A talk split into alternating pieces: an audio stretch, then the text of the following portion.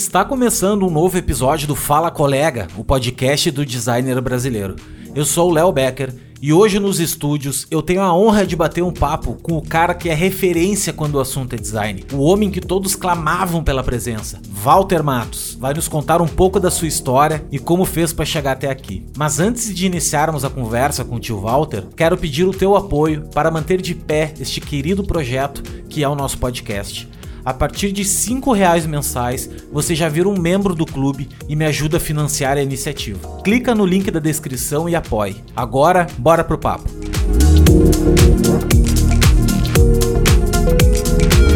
Walter, obrigado, irmão, por tu ter aceito aí uh, participar aqui do podcast. Foi uma luta te trazer aqui. Eu sei, cara, que tu tem bastante coisa para fazer e tu é um cara super reservado.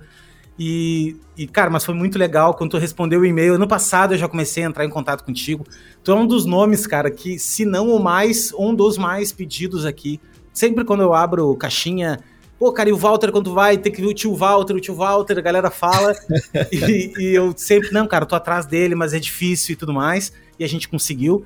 Então, obrigado, cara, por tu estar tá participando aqui. Eu sempre falo isso, que o tempo é uma coisa cada vez mais valiosa, né? Então, a gente dedicar um pouco do teu tempo aí às pessoas que estão escutando aqui, a gente passar um pouquinho da tua experiência adiante, é de, cara, em suma importância, assim, e eu agradeço demais o tempo.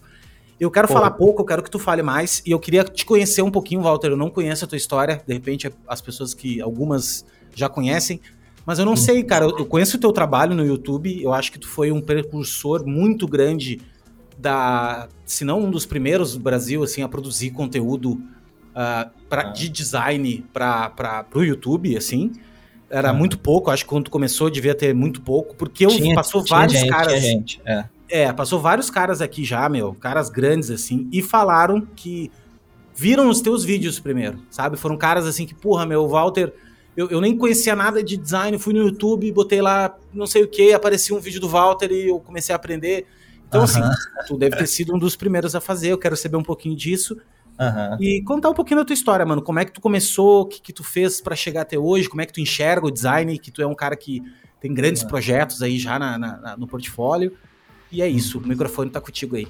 Pô, legal, cara. Obrigado. Primeiro, obrigado, te agradeço aí pelo convite e pela insistência também, porque se você não insiste, a gente não tava aqui. Não tava. porque não é só o fato de ser reservado, é o fato de eu também ser enrolado. Então aqui eu faço a meia culpa também, que é. Eu queria gravar o podcast com você, mas ficou naquele vai, não vai, né? Enfim, você falou sobre o tempo, achei interessante isso, porque o tempo acabou me transformando em tio, né? Acabei de saber.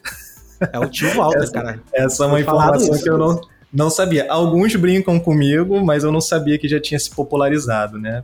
Enfim. É, deixa eu ver por onde eu começo, cara. Achei interessante. É, eu acho interessante, na verdade, ver como que é, se desenrolou essa história, né? De uma coisa que eu comecei lá em 2014.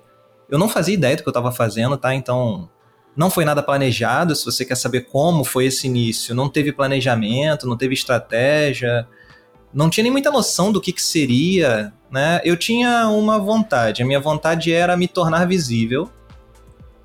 E, de certa forma, eu, eu tinha essa ideia de que eu queria ter alguma relevância pro mercado, como profissional, tá? É, não como uma referência é, inicialmente, né? Acabou se tornando isso depois, mas eu nunca imaginei tomar a dimensão que tomou mas uma vez que tomou essa dimensão, ou durante esse processo pelo menos, começou a me interessar mais, né? E, é, é, e, perceber que tinha gente prestando atenção no que eu dizia. Só que ao mesmo tempo isso também acabou sendo meu calcanhar de Aquiles, assim, porque quanto mais gente chegava, mais aumentava essa responsabilidade que é me comunicar para muitas pessoas, né? Então eu nem sei definir muito bem como que foi isso na, na, na minha cabeça, sabe? Tipo, é, acho que eu não lidei bem com esse excesso de pessoas prestando atenção no que eu tinha a dizer. E, então eu tomava cada vez mais cuidado com aquilo que eu falaria. Né? Aí você falou sobre ser um dos primeiros. Eu acho que eu consigo entender essa percepção que as pessoas têm. Eu não fui um dos primeiros a falar sobre design especificamente na internet. Mas eu acho que eu fui um dos primeiros, e isso faz um pouco de sentido para mim, é, que tinha um nome. Eu costumo falar isso para as pessoas. Eu era o primeiro nome e sobrenome. Antes tinha Chocolate Design, tinha Design Nerd, já tinha o Clube do Design. O nome do Liute, por exemplo, do Clube do, Clube do Design, já era muito forte. O Liute já estava há uns 5 anos ali, se não me engano. Desde muito novinho, o Liute produz conteúdo para a internet. E era já um canal muito conhecido. Só que era, era um nome Clube do Design, né? Na frente existia o Clube do Design. E eu era nome e sobrenome. E aí as pessoas começaram a se aproximar ou se sentir mais próximos de uma pessoa, eu acho. Essa é a avaliação que eu faço, tá, Léo? É... E outra, não era de design somente que eu falava, né? Eu vinha já de muitos anos aí no mercado trabalhando com marca. Então, uma das primeiras coisas que eu comecei a falar foi sobre marca no meu canal, sobre grid, né? Eu sempre gostei muito de matemática também. Então, eu tinha um portfólio já, eu não estava iniciando no design, já tinha, pô. Eu tava com 34 anos, cara, eu tô com 40 hoje. Caraca, mano. Mas eu achei que tu tinha muito mais tempo. Mas assim, antes é. disso, vamos voltar um pouco o tempo. 34. Até é. os 34 tu fez o que da vida? Pô, eu trabalhei a vida inteira. Desde os 20 anos eu entrei no design com 20. É, com 20, 21 anos eu entrei ah, não, na faculdade, né? Sim. E aí, de dois, isso daí foi 2001. Entrei na faculdade em 2001. 2006 eu já estava formado e já estava trabalhando. 2007 ou 2008, eu, eu nunca sei direito essas datas, mas talvez 2007 eu já estava trabalhando como autônomo. Eu fiquei muito pouco tempo trabalhando em agência. Entendeu? Eu trabalhei já na época da faculdade, eu já comecei a trabalhar. E aí eu não durava, cara. Eu não ficava mais do que três meses em agência nenhuma. Eu não conseguia, porque não. É, o, pelo menos a realidade que eu vivi em agência não foi muito boa, sabe? Eu vejo amigos meus, colegas, com experiências muito boas em agência e com aprendizado enorme. Eu não, eu peguei agências assim. É, não, vou, não vou falar muito porque podem buscar aí para saber qual era a agência, né? Mas assim, eu não tive boas experiências. Eu via coisas ruins, erradas acontecendo, né? Então não ficava mais do que três, quatro meses. de PP, de publicidade. É, as primeiras foram de publicidade. Uh, é, não, acho que a maioria foi de publicidade. Aí uma trabalhava com, com cenografia. Tinha sempre as suas, especializa as suas especialidades, né? Uma era mais de cenografia, a outra trabalhava mais com, com publicidade mesmo. É, teve uma agência de design também, mas tudo assim, eu, eu sentia que eu não estava evoluindo profissionalmente, sabe? Que eu não estava. Eu sempre gostei muito a partir do momento que eu comecei a estudar design e me identifiquei com aquilo, eu me apaixonei por design, né? E aí eu queria crescer como profissional, eu queria aprender design. Eu, eu buscava isso por minha conta, mas nas agências eu não estava vivenciando isso. Eu estava vivenciando aquele ritmo alucinante de agência, mas sem ter a devolutiva do, cara, você tá trabalhando igual um doido, mas você tá aprendendo muita coisa também. Eu não sentia que eu estava aprendendo, entendeu? Eu sentia que se eu ficasse ali eu ia desaprender ia passar 10 anos, eu ia viver aquela vida, não ganhava mal, ganhava até bem, para os padrões da época, né? É, mas eu senti que eu estava andando para trás em vez de andar para frente.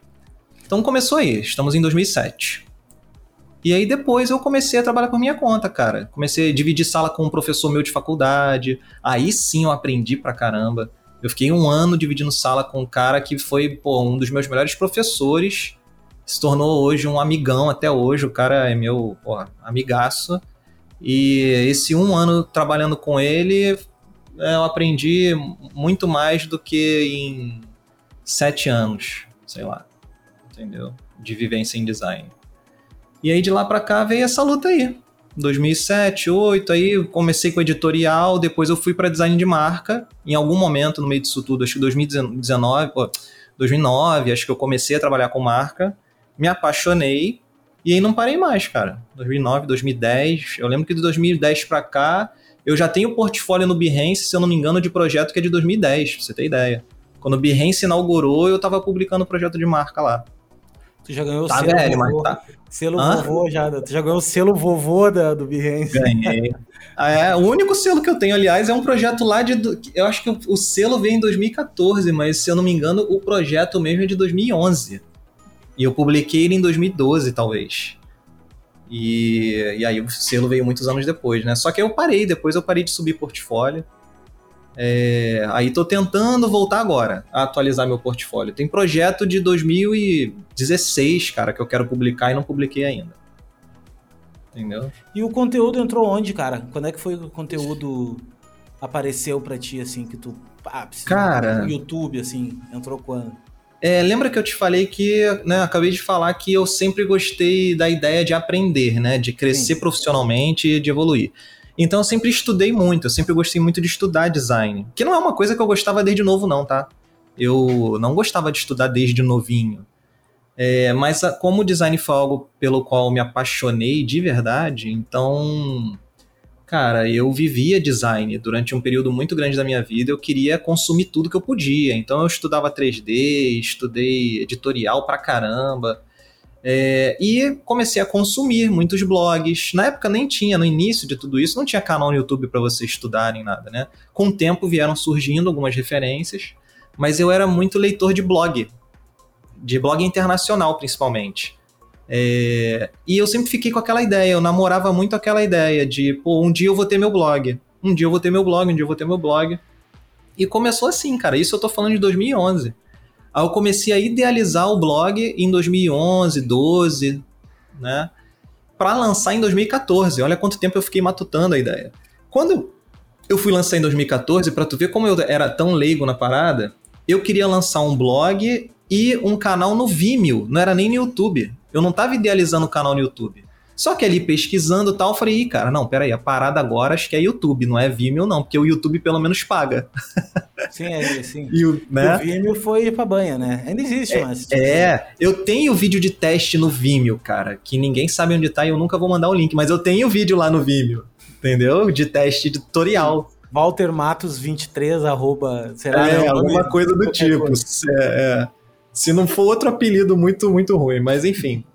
É, e aí eu lancei em 2014 tudo junto. Eu lancei o blog junto com o canal no YouTube, ainda sem saber o que seria aquilo. Eu queria só falar sobre coisas que eu gostava de estudar ou coisas que eu pensava sobre design. Por isso que até hoje tem lá no, no na descrição, em algum lugar tem escrito isso, é, dicas e reflexões relacionadas a design, porque eu era um cara que pensava muito design, sabe? Então não era só. Eu não estava ali para necessariamente ensinar nada para ninguém, eu estava para levantar um tema e a pessoa discutir comigo aquele, tema. É claro que em um momento ou outro é, acabei ficando com esse aspecto, essa percepção de professor de alguma coisa, mas nunca foi essa a intenção. A minha intenção era dividir aquilo que eu pensava e se alguém tivesse uma outra forma de enxergar aquilo que eu mostrava, pô, eu ia receber muito bem e talvez isso virasse até conteúdo para um próximo momento, né? Mas enfim, foi assim foi que... o blog, o blog e o YouTube, pra te ver blog, né, cara? Coisa de blog. Blog, cara, não. E o blog, eu, eu... Pô, eu gostava muito de escrever, cara, pro blog. Porque no início mesmo eu conseguia manter as duas coisas. Eu tinha o canal no YouTube e eu também escrevia artigos. Então, no, se você entrar no meu site hoje, talvez ainda hoje, lá tem os posts mais populares, né? Os posts mais populares não são nem os vídeos. Eu acho que são alguns artigos que eu escrevi. Eles eram, eu tinha, eu não vou lembrar de cabeça agora, mas eu lembro que o meu número de visita diária no blog era muito alto, assim, comparado até a outros blogs que tinham mais tempo, sabe? E eu só sei dessa informação porque alguns acabaram se tornando meus amigos, né? Então, o próprio Liute mesmo do Clube do Design é um cara que eu admiro muito, assim, profissionalmente, pessoalmente também, né? O cara acabou se tornando meu amigo. Mas a gente trocava muita ideia sobre YouTube, sobre blog em geral. Aprendi muitas coisas, assim, com ele também, de dicas que ele me dava. Mas nunca fui muito de marketing também, né? Nunca fui muito de me é, vender. o que massa, cara, o que eu acho massa, aí que tá. Eu acho que tem umas coisas. Inclusive, quando eu conversei com, com o Kimura, é, eu acho que ele é de uma. Ele foi um dos poucos profissionais que até hoje conseguiram fazer marketing dentro uhum. do nosso negócio. Porque o que acontece? Uhum. Nós somos muito conceituais, nós somos muito intelectuais, somos muito bons em projeto, muito bons em um monte de coisa, mas uhum. em marketing a gente nunca foi bom. A gente nunca e foi. E é resistente, assim. né? É, cara, é uma coisa assim, inexistente, exatamente. Tem, tem quantos profissionais realmente incríveis, premiados que existem no Brasil que tu nem sabe, cara. É, né? eu não disse cara. nem. Eu não disse nem inexistente, eu disse que a gente é resistente. A galera costuma ter é. resistência a. Eu mesmo, no passado, eu falava muito que eu não só não sabia fazer marketing, como eu não tinha interesse, não queria aprender. Hoje é porque... eu só falo que eu não sei. É, porque parece assim, é que, é que parece que marketing é uma coisa que vai vai vai sujar o design, sabe assim? Parece que vai tipo jogar uma, uma sujeira na nossa na nossa água limpíssima e cristalina que é o design em essência, sabe aquela uma viagem que a gente tem? É. E eu acho que muito pelo contrário, eu acho que se, se tu executar um design de qualidade, uh, executar um marketing de qualidade bem feito, ele só agrega no design. Né? É. O, o, eu acho que tem... é um exemplo disso. Ele conseguiu é. democratizar muito, né, cara? Muita gente que nunca soube o que era designer, soube o que é design e soube através dele. Né? Porque é. ele aparecia, ele investiu em tráfego que ninguém fazia. Ele foi muito eficiente nessa proposta dele. Ele traçou um objetivo. É claro que muita coisa aconteceu na vida dele para ele chegar nesse ponto também, né? Não é uma. Não é uma linha reta, né, cara? É, não é uma linha reta. Algumas coisas acontecem por necessidade também, a vida vai levando, né? Só que o Kimura abraçou né? Essa oportunidade, ou pelo menos essa visão que ele teve. Ele teve uma visão, ele teve uma ideia, ele falou, cara, eu vou lançar um curso. É, como que eu faço para chegar num ponto onde eu tenha público para lançar esse curso? Começou ali ainda meio tímido com o canal dele também, né? Com o canal no YouTube. Depois ele falou, cara, é, também fez uma parceria legal. Teve um parceiro bacana para ajudar ele nisso. É, e correu atrás de um traçou um objetivo e foi metódico para alcançar aquele objetivo, né? É, eu acho que são vários níveis de, de marketing que você pode pensar em fazer, né? Eu ainda não me vejo fazendo o marketing é, de maneira muito estratégica, ou como o Kimura fez, por exemplo, né? Que faz. Igual o André, eu vi o, ouvi um podcast seu uhum. do, do André, né? É, o André, ele também ele é muito é, metódico, né? Ele tem um método, ele corre atrás, ele, ele desenvolveu uma ah, estrutura. Sim, consegue né? fazer 100 projetos num ano, né? Cara? É, então, eu não. Exatamente. Então, eu acho que tem é, essa forma de você fazer marketing que é eu estipulo o que eu quero, defino metas e vou atrás disso. É, e tem uma maneira mais indireta, que é, por enquanto, a forma como eu faço até hoje. Eu não penso que eu estou fazendo marketing, mas eu sei que eu acabo fazendo eu sei, eu tenho essa plena noção de que com o canal no YouTube, o que eu estou fazendo era marketing. Não era estratégico, eu não tinha uma meta ali, né? Não tinha planejamento necessariamente, mas eu tinha a noção e a consciência de que aquilo ia me levar a algum lugar. Assim como o canal, assim como ter um Instagram onde de vez em quando eu solto uma coisa ou outra, assim como quando você atualiza portfólio, você sabe que é, isso abre margem para pessoas façam contato com você, porque seu portfólio é a sua porta de entrada, né? É onde você se torna visível. Não adianta você ficar esperando receber, seja cliente para projeto, ou se você for um produtor de conteúdo, esperar que os designers compram a sua ideia se você não está lá produzindo nada, se você não aparece, se você não se torna visível. Então acho que é, no meu caso, eu tenho essa noção. Quando eu apareço, eu sei que isso vai reverberar. Eu estou aqui gravando podcast com você. Eu hoje não, ainda não vendo nada, não penso ainda em vender um produto, alguma coisa do tipo, mas eu sei que tudo isso que eu estou plantando, em algum momento, caso eu queira daqui a dois anos vender um curso, pô, eu estou plantando uma semente aqui com você hoje nesse podcast. Totalmente. Eu tenho essa noção. O segredo, né? cara, o segredo, na verdade, é a consistência é. E, e, plantar semente. O grande é. segredo é esse. Assim, tu vai plantando, plantando, plantando, e tu olha para trás, ah, mas plantei, plantei, cara pode ter certeza. Quem planta, é. colhe, velho. É e a, a maior máxima do mundo. Assim. É, a consistência, ela não é nem. A gente não tá nem falando de frequência, né? Não é aquela coisa assim, você precisa toda semana, às três da tarde da quinta-feira, fazer a mesma coisa toda. Não, não é isso, assim. Eu tô desde 2014, como a gente acabou de é, conversar, mas eu sumo, cara. Eu fico um ano sem aparecer. Né? Eu, na época que eu produzia conteúdo, 2014, eu acho que eu tive se eu não me engano, acho que foi o meu, meu máximo de posts no ano foi 2014. Acho que eu tive umas 20 publicações, talvez um pouco menos. Depois foi diminuindo, cara.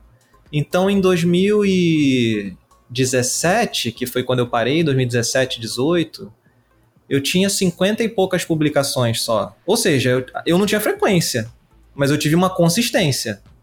Entendeu? Mas frequência é, mesmo. Tu tem uma consistência durante os anos, né, cara? Então, tipo, é, tu, não, tu não começou, ah, não, agora o Walter Matos, ele é ele tá vendendo picolé na praia. Não tá fazendo isso, é. né, cara? Exatamente. Isso, isso é uma coisa também que, para mim, é, por exemplo, eu, eu sou um cara que sempre fui low profile a vida inteira. Uhum. Eu trabalho com criação há quase 20 anos.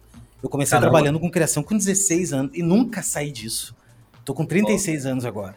E assim, Caramba. O que que aconteceu? Quando eu comecei a produzir conteúdo, que foi no início da. Antes da pandemia, me virou uma chavezinha. Não tinha dado a pandemia ainda. E eu, cara, vou começar a produzir conteúdo. Tô um pouco cansado, né? E eu gosto de falar, já tinha uma aptidão, comecei a produzir. Uhum. E logo, logo eu comecei, ou logo, logo, depois de um ano quase, que eu comecei a ter resultados. E, e hoje, aí as pessoas pensam assim, porra, mas o Léo apareceu do nada. Mas eu não Aham. apareci do nada.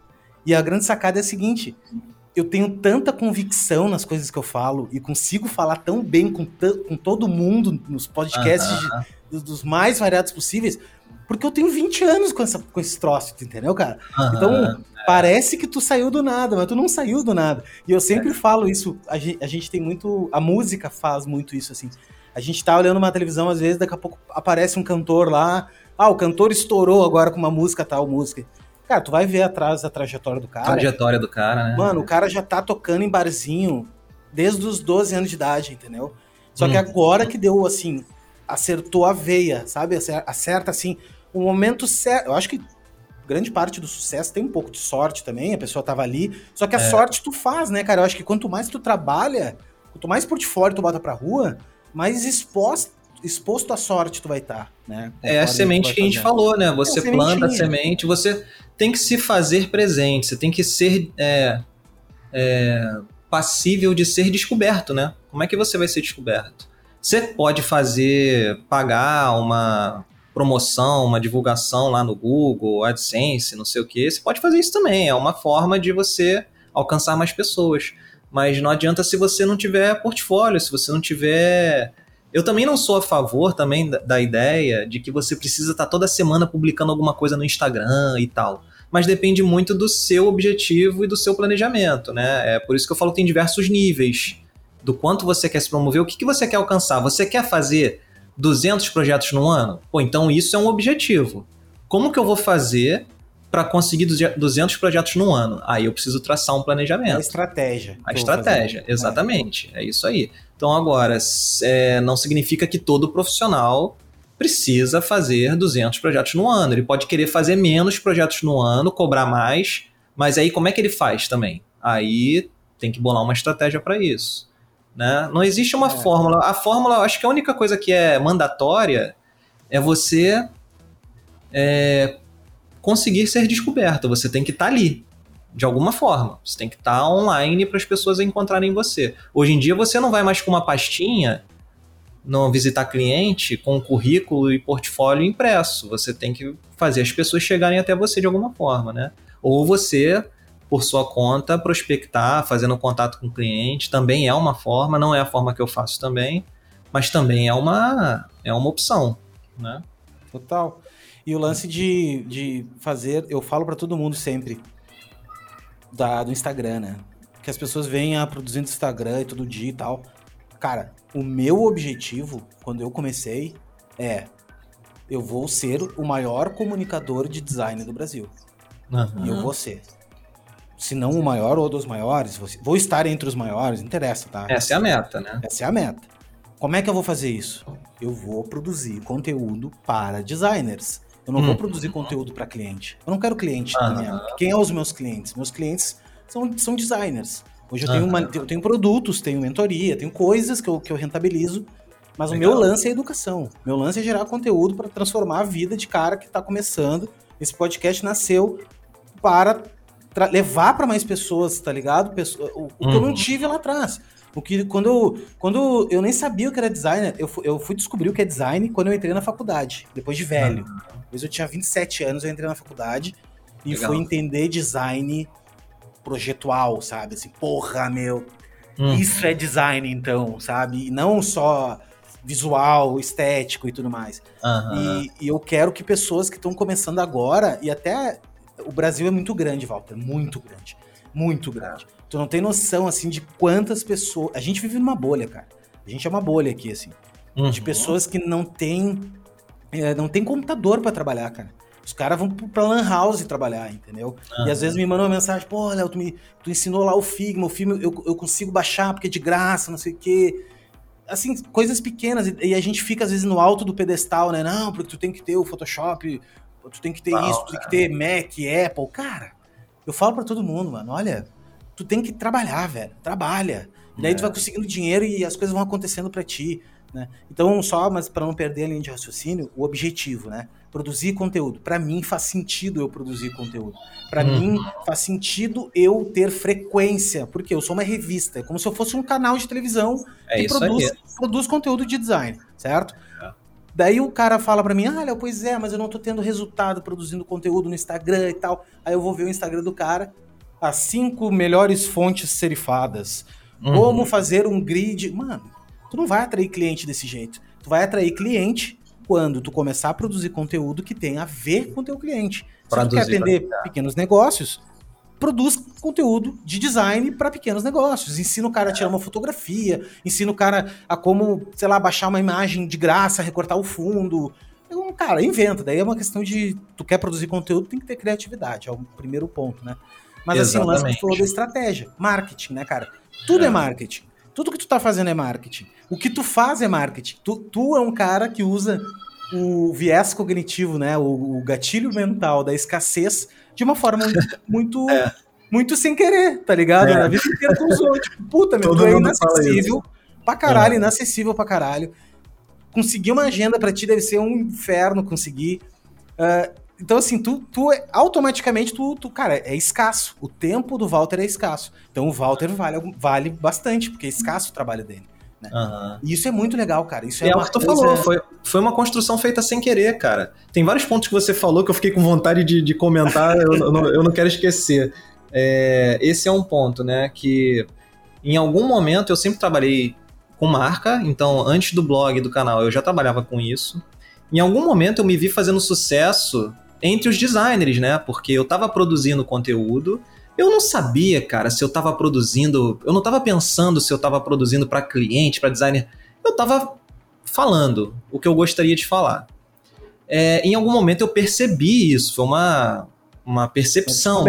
Os uhum. designers estão me acompanhando, gostam ou é, concordando ou discordando, as pessoas estão aqui me ouvindo, comentando, dialogando comigo. Pô, o Kimura mesmo foi um dos primeiros lá a, a interagir, né? E, e, eu fiz amizades a partir disso, né? Então hoje o Yuri, que é o meu braço direito aí, né? No, nos meus projetos, o cara que está em quase todos os projetos comigo. Essa galera veio lá, veio por conta do blog. O próprio Henrique, infelizmente hoje a gente perdeu um pouco de contato, porque, por causa da vida, né? Mas o Henrique do aparelho elétrico, pô, foi um amigão que eu fiz, cara, e, e teve, teve o, o, rendeu frutos, que foi o próprio podcast, né? E aí trouxe mais pessoas para interagir. Mas beleza, em algum momento eu me vi nessa situação, produzindo para designers. Só que eu ainda mantive a escolha de continuar produzindo para cliente. Eu não queria ter um produto, eu não queria ter. Acabou, acabei virando um produto sem querer. Né? O meu nome ficou associado a uma espécie de produto aí para de comunicação para os designers, mas eu nunca vendi nada para eles, a não ser mentoria. Hoje eu dou mentoria, já tenho um tempo também, mas você não me vê divulgando, né? Você não me vê lá, é, gente, abrir a agenda de mentoria. É, né? Mas, mas tem, eu dou. As pessoas, me, as pessoas me procuram o tempo todo, então vira e mexe eu tenho essa oportunidade. Tô até pensando em abrir uma, uma divulgação mesmo, né, para mentoria, mas ainda não sei, porque eu tenho receio de não conseguir atender, entendeu? Todo é, mundo. É que acontece. É. Com certeza vai acontecer né? isso aí, né? Tipo, eu não é. sei como o japonês ainda tá conseguindo. É, o Kimura. Tudo, assim. É, o Kimura é doido, cara. E o Kimura, Sim. mas o Kimura também tem pessoas ajudando ele, né? Tem gente Sim. trabalhando com ele. Só que ele realmente faz muita coisa. Ele é um cara o Kimura muito. realmente é. faz muita coisa. É, eu não sei é. como é que ele, ele consegue. Ele é viciadão em trabalhar, né? Tipo, a gente conversou é. assim, ele é. É, cara, e eu trabalhei esse ano passado inteiro com ele, acompanhei de perto. O cara é realmente, ele não para. O cara não para. Mas enfim, eu acabei me vendo nessa, nessa situação, né? Onde eu tô trabalhando para cliente, de repente tem um monte de designer me acompanhando, mas eu, eu não queria parar de trabalhar para os clientes, entendeu? Eu gosto de fazer design, eu gosto de fazer marca. Eu amo fazer isso. Então me vi muito dividido também. Muitas vezes eu me vi com essa é, é, dúvida, né? Se eu vou mais para esse lado ou vou mais para o outro. Só que a vida acabou me levando me mantendo no caminho que eu já estava, que era a marca, né? Por vários motivos, aconteceram muitas coisas na minha vida também, para que em 2017 eu parasse de produzir conteúdo, mas tirando a parte pessoal da vida, que também influenciou, um dos fatores que me influenciaram nessa tomada de decisão de fazer uma pausa, uma pausa que até agora eu não voltei, né? Porque foi só uma pausa, tá? Por enquanto ainda é uma pausa na produção de conteúdo, foi justamente eu ver esse excesso de pessoas. É, é, sei lá, cara, uma reação meio passional, um, um, glamour, as pessoas viam, me viam com uma espécie de glamour, assim, sabe, te colocando num pedestal. Eu nunca gostei daquilo, eu nunca gostei desse tipo de reação. Eu vi que eu tava me tornando.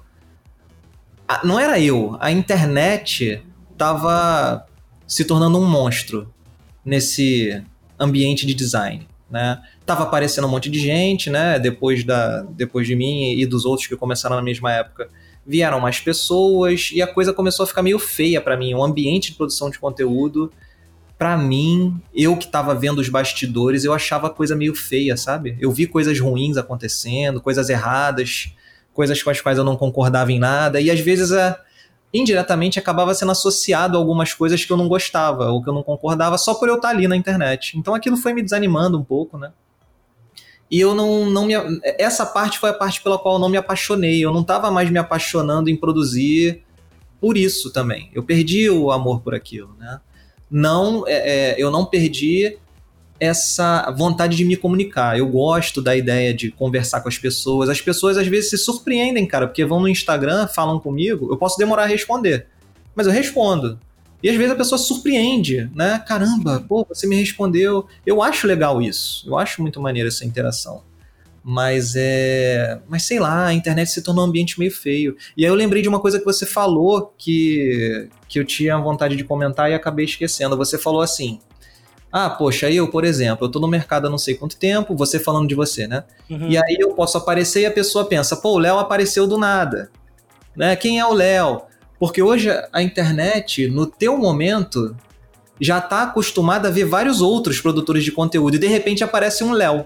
E quem é, é o Léo? Sim, sim. Né? Na minha Eles época nem perguntam tanto. É, tu, ninguém. As pessoas já, já acreditam mais fácil do que. Isso é. que tu ficar, senão as pessoas iam atrás de ti, quem é o cara, vão, vão até onde é. é que tu estudou, entendeu? Tipo, Mas na minha época eu não passei por nada disso, né? Eu não tive esse tipo de problema.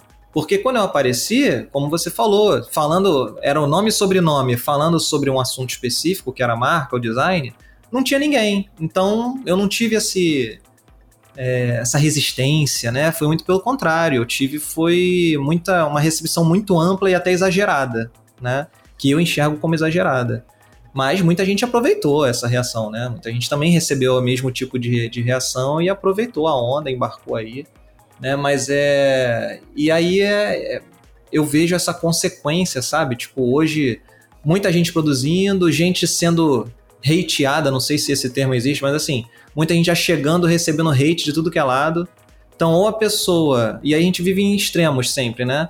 Ou a pessoa, ela é muito amada, exageradamente amada. Amada, é. E assim, é o, é o melhor designer do mundo, é o melhor designer do Brasil. Eu canso de ouvir isso, e eu acho isso um extremo exagero. É, ou a pessoa é odiada. É a pior de. Pra que, que você tá fazendo aqui? Quem é você? Já já acabou de chegar e quer sentar na janela, sabe? Tem um, eu vejo essas coisas acontecendo ainda na internet.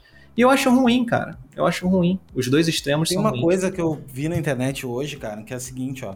Eu também sou da internet de muitos anos. Bom, tenho 36 anos e comecei a fazer uhum. site lá quando era. Antes da conexão de escada, assim. Né?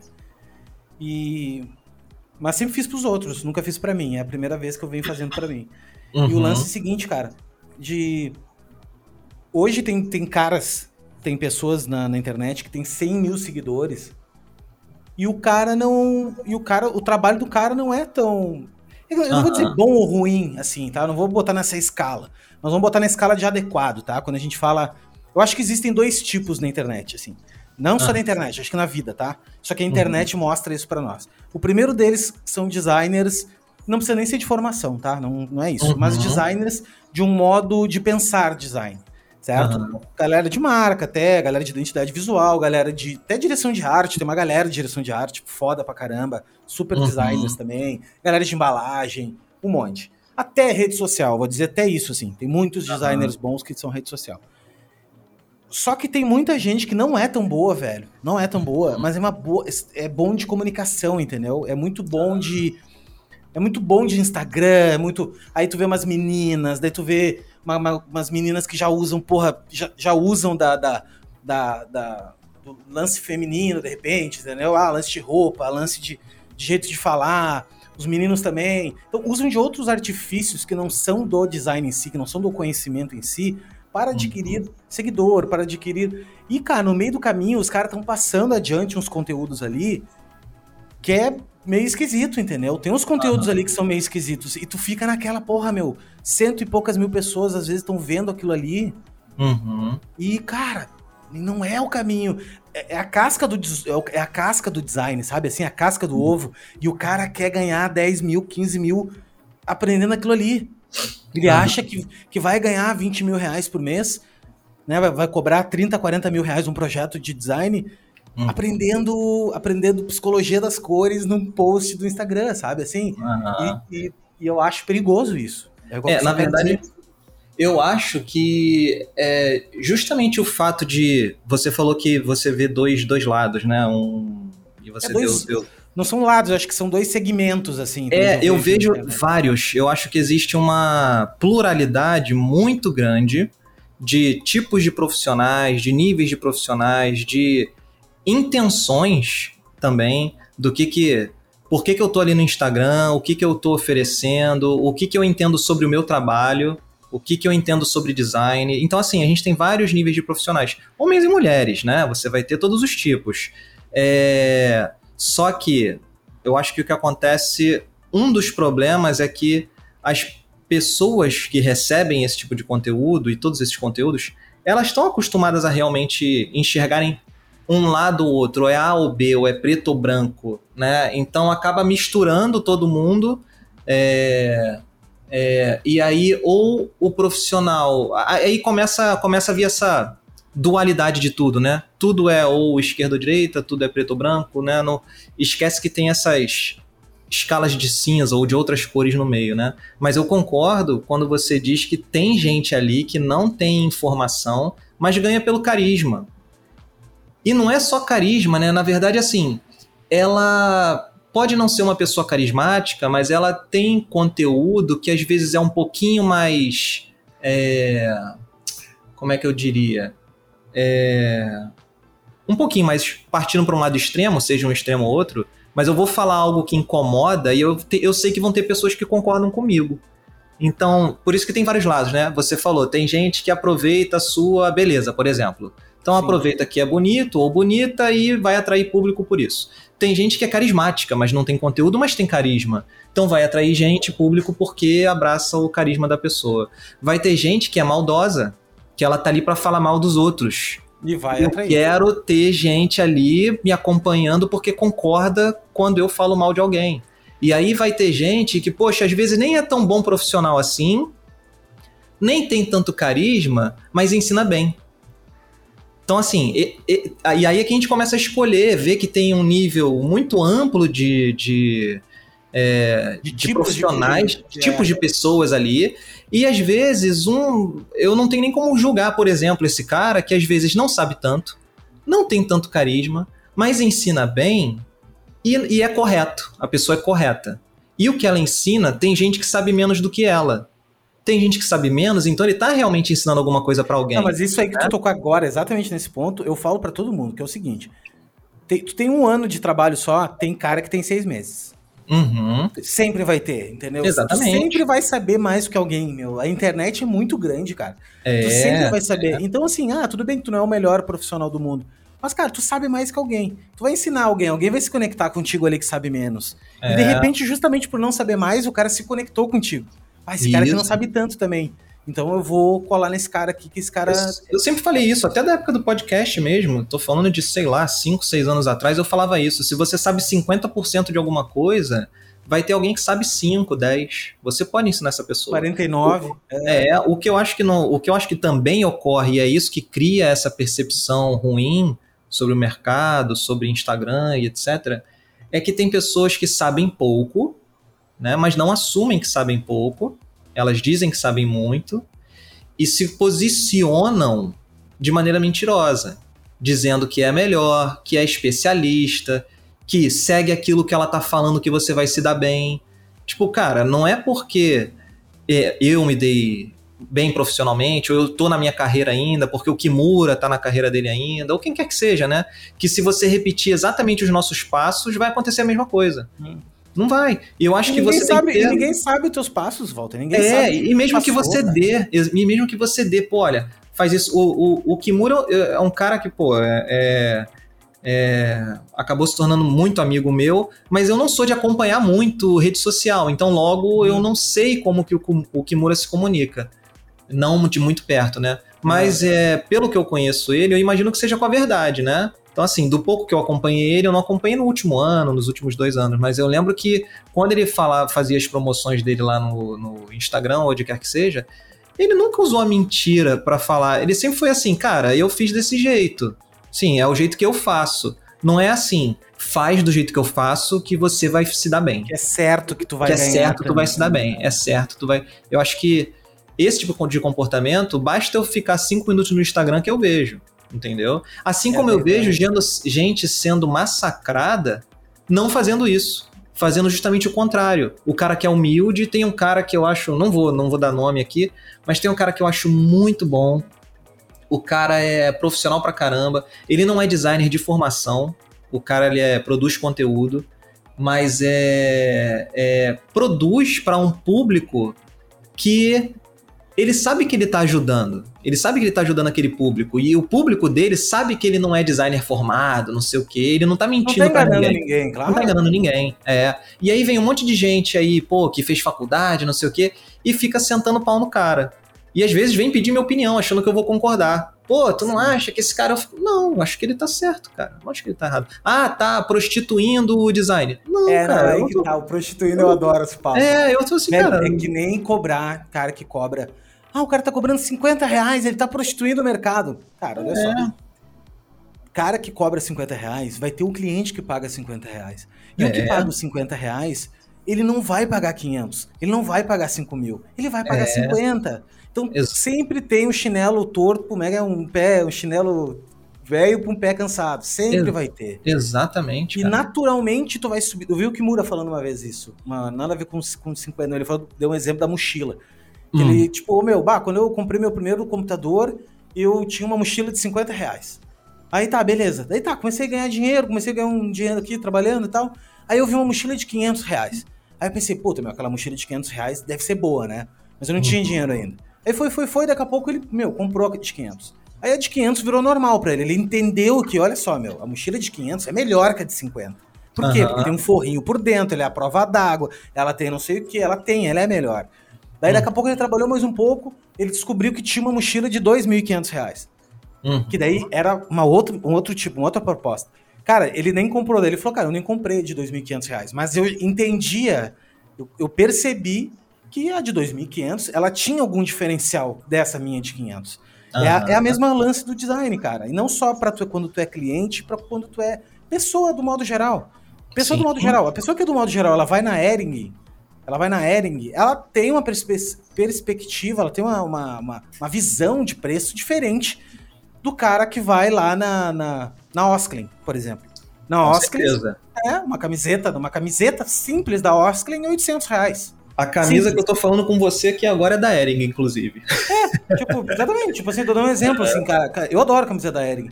Uhum. Pena, pena que eles, cada vez, eles fazem uma medida diferente, assim, isso que é, é, é.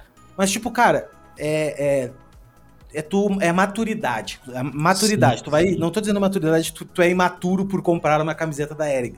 Mas uhum. é tu entender, a, tu entender os preços das coisas. E sim. às vezes o cliente de 50 reais, ele não ou ele não tem dinheiro para pagar mais, mas às vezes não é, às vezes é ele não tem maturidade para entender a importância do projeto de design, o quanto um é. projeto de design faz diferença. Só que naquele momento que ele não tem nada, cara, daqui a pouco não vai fazer diferença para ele fazer um de 500 mesmo, entendeu? Sendo bem sincero, assim, sendo bem Isso, jogando limpo, assim, a gente, é, a gente fica naquele, naquele na, no nosso né, em cima do palco, que ah, porque o design é, é, é, indispensável. Cara, olha só, tem muitas vezes que o negócio do cara vai rodar sem um, um grande design. Ele pode depois, vai. obviamente, acontecer vai. o seguinte: ele abriu um negocinho de cachorro quente ali, não tem design, não tem porra nenhuma, beleza? Ele vai vender. No momento que abrir outra casinha de cachorro quente do lado, aí nós vamos começar é. a conversar. Daí o design vai começar a ser um diferencial competitivo na vida dele. Sim, ou o negócio né? crescer, mesmo sem design, Isso. e aí ele agora está numa outra fase onde ele vendeu bem, o negócio cresceu, ele quer deixar de ter uma, uma barraquinha de cachorro quente, e ele agora vai para um food truck. E aí? Agora ele vamos, quer franquear vamos, o negócio dele. Vamos fazer design? Pô, como é que a gente entra agora? Qual o valor que ele vai dar pro design agora? Né? Tudo é uma questão de percepção, essa questão de prostituir o mercado porque você está cobrando pouco, etc, cara. Eu acho que a, a, existe uma percepção macro sobre a nossa profissão. É isso que a gente tem que tentar entender. Como é que o mercado percebe a gente de maneira macro? Né? O que, que é design pro meu pai, para minha mãe, o que, que é design pro dono da padaria, e o que é design para as grandes empresas. Então você tem que ter essa noção de quem é que vai investir grande em design e quem é que vai investir pouco. Então, assim, é o exemplo da, da mochila do Kimura é ótimo, porque você pega esse cliente que paga 50 reais e você pega momentos da fase desse negócio desse cara. Pode ser que ele não invista no design num primeiro momento, o negócio vá à falência e ele nunca vai dar valor a design na vida. Ele vai morrer sem saber que design tem valor. Né? Mas da mesma forma, o cara que cobra 50 reais no, no, no trabalho dele, ele não concorre comigo. Eu também tenho que ter essa noção. Então, para que, que eu vou brigar com esse cara? Ele não está concorrendo comigo, ele não pega o, o, tipo de cliente que eu pego. Da mesma forma que eu não concorro com Ana Couto, eu não concorro com Tátil. A Tátil, é. né? Eu não concorro com eles, porque o meu perfil de cliente ele tá entre uma coisa nem e fala com esses caras. Tu nem Exatamente. Com esse público. É, e o cliente que fala com a Tati não vai vir falar comigo, pô. Não. E eu não quero pegar o cliente deles, eu não entrego o que eles entregam. Entendeu? Então, o, imagina se toda agência do tamanho da Tati olhar para o mercado e falar assim, pô, pô, tá pagando tanto pro Walter. O Walter tá é, tá prostituindo o mercado. Tô preocupado com o Kimura vendendo curso. É, né? exatamente. Então, assim, cara, é, vamos tentar ser um pouco menos radicais né, nas opiniões e tal. Por isso que eu falo, né? Eu acho que a gente, quando começa a, a entender o mundo como algo que é sim ou não, preto ou branco, é uma coisa ou outra, começa a ser meio perigoso, porque você vai você se sente na obrigação de escolher um lado sempre. É, são né? excludentes as ideias, né? É, exatamente. na verdade, não são excludentes, elas são é. includentes. A gente tem que saber, saber criar mixes de ideias. Isso, e entre o cara. Ideia, né? Entre o cara que cobra 50 reais e eu, ainda tem uma galera no meio disso Porra. que cobra valores completamente diferentes. Entendeu? Tem caras ali, pô, é, pegando projetos que eu já não consigo mais pegar porque o valor tá baixo para mim ainda. Entendeu? E o cara tá estourando a tanga o de cara tá, bom, assim. tá ótimo. Uhum. Né? Às vezes o cara ganha no volume, o cara pega mais clientes do que eu por um preço menor e ganha no, e às vezes ganha mais do que eu. Entendeu? É, é meio relativo isso também, cara. Essa é uma outra coisa também do sucesso, né, Walter? Porque é o seguinte: o que, que é o sucesso para cada pessoa? Uh, na internet, a gente tem uma falsa visão, principalmente porque tu vê o cara. Ah, nas praias, o cara tá na praia, daqui a pouco o cara tá ganhando um prêmio, daqui a pouco o cara não sei o quê, daqui a pouco bababá. E o cara, uhum. a vida do cara é perfeita.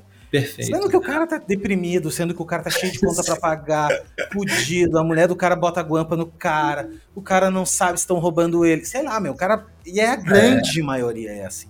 É. Grande maioria. Aí, o que, que é o sucesso? Né? Eu venho, nos anos, ficando mais velho, tô refletindo nisso. O que, que é o sucesso?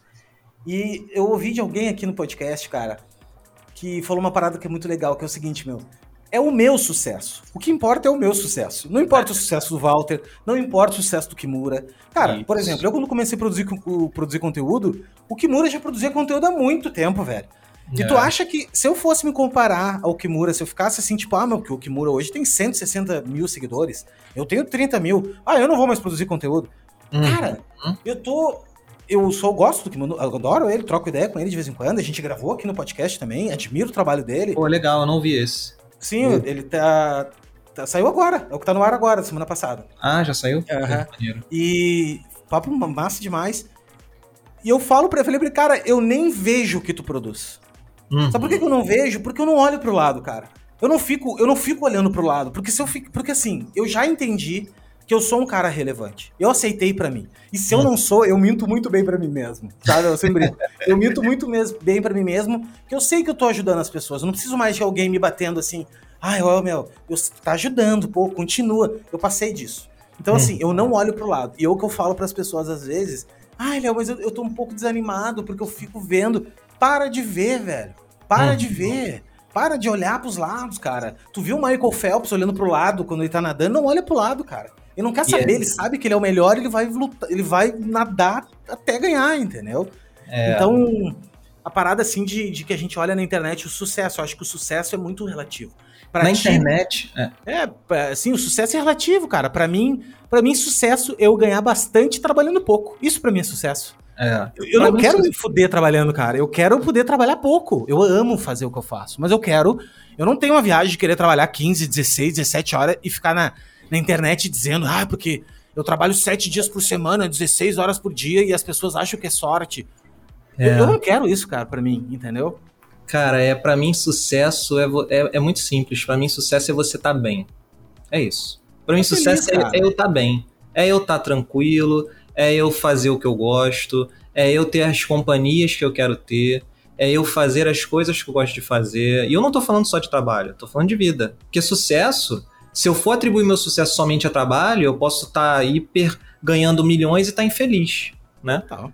Né? Mas eu, tá, eu quero ter sucesso em tudo. Quando eu penso em sucesso, eu penso na minha vida. Eu não, não existe o Walter profissional e o Walter pessoal. Existe o Walter, né? E o que é sucesso para o Walter? É estar tá bem.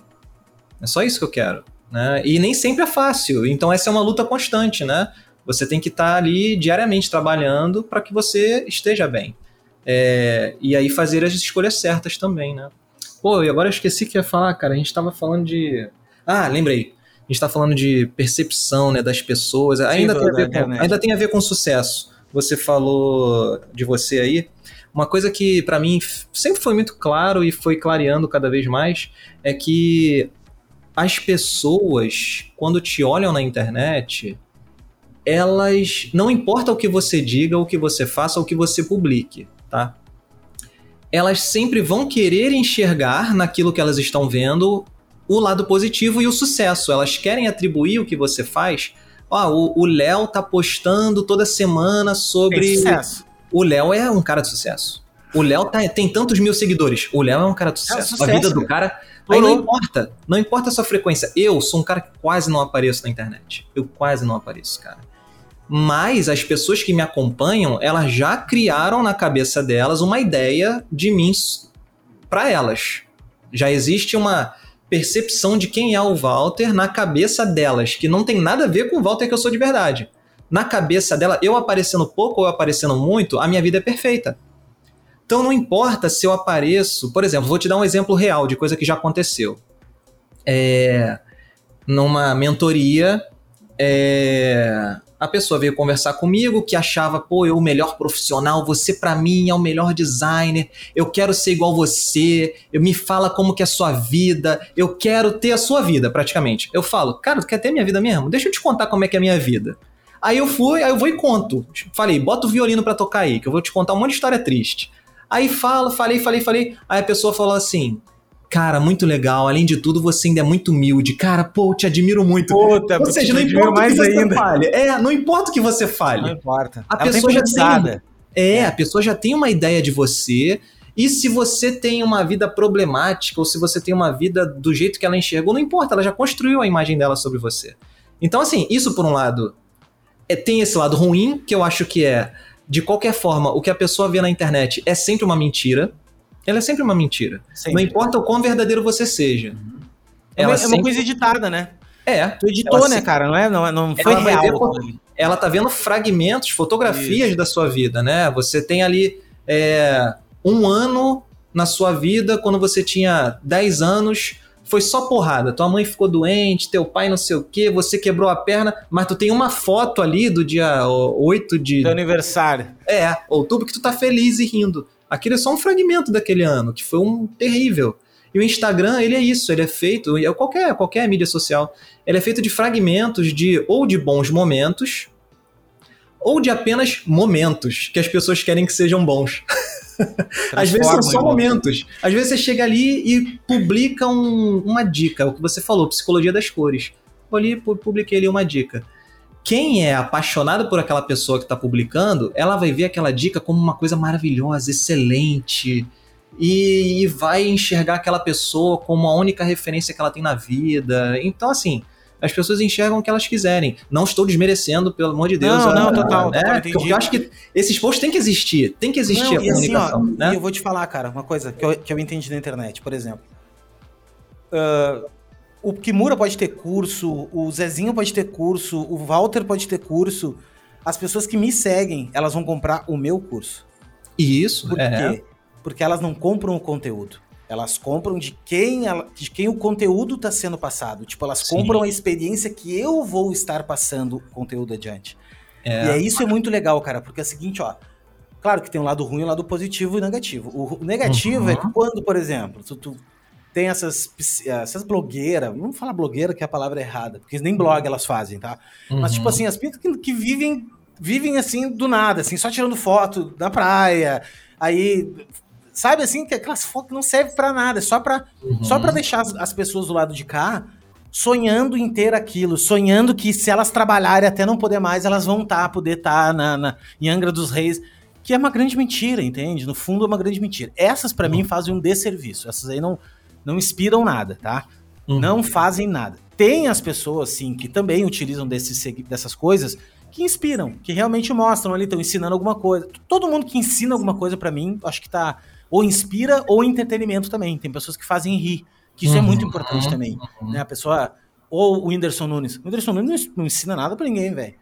E o cara é, é um, né, enfim, ele, eu acho que ele é um, um, eu gosto muito dele, eu acho que ele tem um talento né? para entreter. E ponto, cara, entretenimento é legal também. A gente precisa... E todo mundo sabe que o cara não tem a vida mais feliz do mundo, né? Não tem então, a, a feliz do mundo, exatamente. É. E, então, assim, a, a, é legal esse ponto de as pessoas gostarem tanto de ti ao ponto de, de tu ser realmente influenciada por alguém. É legal uhum. isso, porque tem um lado positivo. É, eu falar, publiquei uma, uma, uma, uma, dica, o cara vai consumir melhor. Daqui a uhum. pouco eu disse pro cara, porra, pô, faz uma. Faz um curso assim, ou faz uma faculdade assim, o cara vai lá e faz. Entendeu? Então é legal isso, tem esse lado positivo. Só que tem um lado negativo também, que é esse, do tipo, ah, olha só, o creme de barbear não sei o que é melhor que o do Zezinho, sabe? Tipo, tem aquela coisa meio publicitária tosca ainda que tem que ser vendida, que as uhum. pessoas se endividam a comprar, sabe? Tem, tem, tem esse lado negativo também, né? Mas é que assim, é. cara, eu acho que desde que o mundo é mundo, as pessoas gostam de seguir outras pessoas, entendeu? Gostam de seguir. É elas precisam seguir, né? Precisam seguir. Elas precisam ter, a sensação é, do é, grupo é. e tal. E esse é um lado ruim que eu vejo, né? E eu percebi isso muito cedo e muito antes desse momento que você hoje, por exemplo, está vivendo. Você hoje está pegando uma internet muito diferente do que a que eu peguei. E mesmo naquela época, eu sentia que a internet ela te dá muito poder, cara. E essa ideia de ter. É, vamos, vamos parafrasear aqui o tio Ben, né? que com grandes poderes vem grandes responsabilidades. E eu senti isso muito na pele, cara. Porque eu percebia que, assim, você. É, se você quiser manipular o público, não é muito difícil, cara. Você mesmo acabou de falar, pô, meu público é. Não sei se foi durante a gravação ou antes, no nosso esquenta ali. Que você falou que teu público ele é composto mais por, por jovens na faculdade e tal, galera que tá começando. Pô, cara, a pessoa que é maldosa, ela manipula essa galera muito fácil e vende o que ela quiser, por quanto ela quiser, sendo conteúdo bom ou não. É só querer, né? E é Até o que você o conteúdo bom é relativo. Se tu tá acreditando é. na, na, cabeça da pessoa, é. ah, o Léo me disse, pode ser uma merda que eu tô falando aqui, e a é. pessoa. Exatamente. É. é muito difícil você se colocar nessa posição de referência é, para mim foi muito difícil, né? Sabendo que se eu der qualquer escorregada, eu posso influenciar muito negativamente na vida de alguém. E eu comecei a receber muitos e-mails, é, até hoje eu recebo, na verdade, né? Gente falando assim, cara, tu mudou minha vida. Eu tô assim, caraca, será que eu quero essa responsabilidade de mudar a vida de alguém? Eu sempre conto esse exemplo, não sei se você já ouviu. Uma das que eu acho mais assustadoras é uma vez eu recebi um e-mail de um cara, um depoimento. Isso na época que eu ainda tava produzindo depoimento enorme, emocionado. O cara falando, cara, você mudou minha vida. eu lendo, né? Comecei a lendo, eu, pô, que maneiro, mudei a vida Sim, dele. Pô, massa. Vamos, maneiro, vamos entender. Ó, cara, poxa, cara, é, eu sempre fui apaixonado por design a vida inteira, mas eu abandonei. É, para seguir outra carreira. E depois de assistir seus vídeos, ler seus posts, cara, eu decidi, eu vou voltar para design. E eu sei que eu vou ser feliz. E parar, parar. Sabe qual era a profissão do cara? É. Enfermeiro. Puta que pariu. Falei, irmão, tu tá salvando vida, tu vai lá deixar de ser enfermeiro para voltar a ser design, para voltar pra sofrência. Não, cara. Não, e não Falei, salvar cara... vida é um exemplo que eu dou. Eu digo para todo é. mundo. Parem com essas viagens de, de, virar madrugada, se fuder em agência, que vocês uhum. não salvam vidas. Ninguém salva vida aqui, mano. A gente vende é. arroz e feijão, velho. A gente, a gente faz propaganda de pastidente, cara. Então não é. entre nessa aí de, de quem salva a vida é médico, cara. É realmente. Cara, é, mas foi, eu lembro que foi muito louco. Eu, eu não sabia se eu ria ou se eu chorava, porque aí eu troquei uma ideia com o cara. Mas eu lembro que isso me impactou muito, sabe? Eu falei, caraca, o cara é enfermeiro, tá ali salvando gente ele vai voltar a ser designer por minha causa. Aí eu fiquei pensando, será que isso é bom? Falei, e se o cara se frustrar, Sim. né? Né? É, é claro que isso é culpa ruim, né, velho? É, é, é, é, claro que eu não posso abraçar essa culpa, mas ainda assim existe o peso, né? Eu lembro também, já recebi um e-mail super emocionado de um casal, cara. Casal, os dois começaram a me acompanhar e falando que ia voltar para a profissão por minha causa. Já recebi depoimento de gente falando que tava num dia triste. Isso até recentemente aconteceu. Porque meus vídeos ainda estão lá, né? Então ainda causam um efeito nas pessoas, né? Ah, eu tava num dia triste, aconteceu não sei o que na minha família, não sei o que. Assisti seu vídeo, fiquei feliz, me empolguei. E, e, e, não é nem essa a intenção, né? Mas eu, eu, eu, entendo esses feedbacks, porque eu sou também um, um usuário de YouTube, eu vejo claro, blogs cara. ainda, né? E eu sei que às vezes você vê uma parada que tu acha muito criativa e às vezes eu me empolgo para trabalhar, cara. Eu vejo, por exemplo, eu gosto muito de cinema. Às vezes eu vejo uma análise sobre um, eu vejo uma análise sobre um filme e eu acho aquela análise muito bem feita. Pela e estrutura. o filme ficou mais legal ainda, né? Tipo, é, eu não tinha visto isso no filme. E aí isso me empolga para trabalhar. Eu entendo esse, esse, esse lado também de usuário, né? O que também responde ao que você falou mais cedo, agora tô aqui misturando os assuntos, eu sei, mas você falou assim, a pessoa que compra o. Pode ter o Walter, o fulano, uhum. né? E as pessoas compram o meu conteúdo porque sou eu. Isso é muito verdade. E tem gente que deixa de produzir ou é inseguro para aparecer na internet porque fala: ah, já existe o Léo. Pra que, que eu vou existe fazer? muito isso. É, isso, né? Eu falei com o mentorado agora, antes de entrar contigo, que ele disse assim: olha, mas eu vou te fazer uma última pergunta. Será que ainda tem mercado, velho, para designers? Porque tem tanto, sabe? Tanto. Daí eu disse assim: olha, irmão, olha em volta de ti. Tudo é. tá bem projetado, tudo tá lindo, tudo tá bonito já. Não, né? Não. Então, assim, cara, uhum. esquece. Falta mão de obra. Falta uhum. mão de uhum. obra. A gente tem um déficit de designers bons no mundo. É. E, a, e a gente nem entrou ainda na, na, O design ainda nem se popularizou ao ponto que nem na é. Finlândia, que nem na, na, na Noruega, que são lugares que já respiram design por eh, na Suíça. E não é só isso, né, cara? Na escola deles, né? Não, cara, tá é. tá louco. E não é só isso, não é só o fato de realmente ainda a gente ainda está muito carente de conteúdo, mas a gente acabou de constatar aqui nessa conversa que a pessoa o que é um dos lados ruins para mim, né? A pessoa não se identifica necessariamente com a qualidade do conteúdo da informação, ela se identifica com a pessoa. Então assim, meu irmão, tu pode tu pode começar a falar a mesma coisa que um monte de gente já fala. Se você calhar de alguém se identificar com você, tu vai ter público. Entendeu? Você vai ter público. Eu, por exemplo, vamos, vamos lá, eu sou. Eu continuo assistindo muitos é, conteúdos sobre design no YouTube, né? Eu vejo muito canal internacional. Então, saiu uma novidade no Photoshop, por exemplo eu sempre adorei software, né? Não sei se você acompanha o meu canal, tu eu viu que eu também falava eu, de, de, Eu tenho mais horas de Photoshop do que o cara da, da Varg, assim, cara. É. Eu, eu amo. Eu acho que software. Eu acho que software é a grande é o grande portal, né, que a gente tem de uhum. transpor a ideia para o papel, porque Sim, porque assim, é. assim, eu não sou um desenhista, eu não sou um cara desenhista, eu não não, não uhum. nasci com o talento de desenhar. Mas com, foto, com Illustrator e com Photoshop, com software, velho, aí é foda, o cara Tu vira do avesso, né? É igual a mim. E aí lança lá, lançou novidade no Photoshop 2022. Cara, eu acompanho pelo menos uns cinco canais que eu acho eles muito bons comunicadores, eu acho eles muito, muito bons ensinando Photoshop. Cara, eu não vou ver o de um só. eu vou ver o mesmo conteúdo de cinco, seis profissionais diferentes, porque eu gosto das pessoas, não é necessariamente somente o conteúdo. É, ah, beleza, eu gosto de Photoshop, eu quero aprender essa informação, mas eu, eu que se dane, eu vou ver o mesmo conteúdo saindo de bocas diferentes, só porque eu gosto dos profissionais. Então, assim. Não, e o, je e o jeito que ele bota o conteúdo também. É, me identifico porque, com os Porque, para mim, o que aconteceu, cara? Nós estamos na era que informação é commodity agora. Uhum. Informação é commodity. Tu chuta uma árvore, cai, né? Tudo, que nem nós falamos antes. Não sei se estava ao vivo, já estava. Acho que nem foi contigo, foi com o cara que nós estava mentorando que eu tava mentorando ele. Ele falou, cara, que tem um livro que é A Mágica da Álgebra, uma coisa desse tipo. Uhum. Que, que, o autor disse que Deus para a sociedade moderna é o Google. Uhum. Porque tem tudo as respostas. Qualquer resposta que tu queira tem. Então, assim, qualquer coisa que tu queira aprender, tu consegue. Qualquer coisa. Tu quer uhum. construir uma bomba atômica, tu consegue. Tu só não vai conseguir o urânio enriquecido. Mas, assim, uhum o esquema de como fazer, tem um cara num blog, não sei aonde, que o cara gravou um troço lá. Sim, sim. Então, assim. Em, em, vídeo, se você quiser. Em né? vídeo, inclusive, inclusive é. tem até PDF para baixar. O cara tem um curso já na Hotmart é. para fazer isso. É. Mas, tipo, tu tem, cara, o grande segredo que nós estamos vivendo agora é a, mento, é a mento, mentoria, não, é a curadoria. Uhum. Por que, que a gente segue alguns canais? Porque o que, que eu faço no meu, no meu canal? Tipo, não só no YouTube, mas no meu canal aqui na, no Instagram. Uhum. É fazer uma curadoria. Eu, eu faço uma curadoria de conteúdo. Eu tenho um monte de conteúdo que eu penso, tá, meu, qual conteúdo seria legal para esse cara que é novo, que tá começando a trabalhar, né? O que, que, que, seria legal para ele, que eu acho que seria legal. E vou lá e produzo conteúdo, né? Então, conteúdo por conteúdo, ele tá aí, cara. Tá na internet, é. entendeu? Tu podia, podia.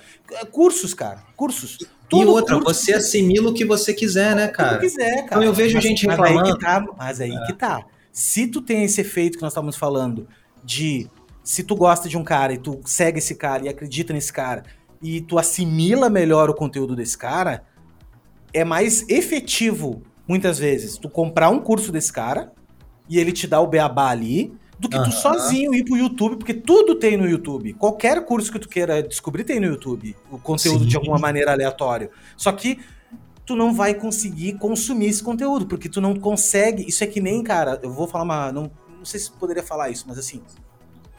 É que nem tu precisa. É, é, existe, por exemplo, uma estátua de alguma coisa, né? Uhum. E daí tu uhum. vai lá e tu, tu, tu vai lá e ora para aquela estátua, vamos dizer assim, né? Ou uhum. para aquele totem, ou para aquilo.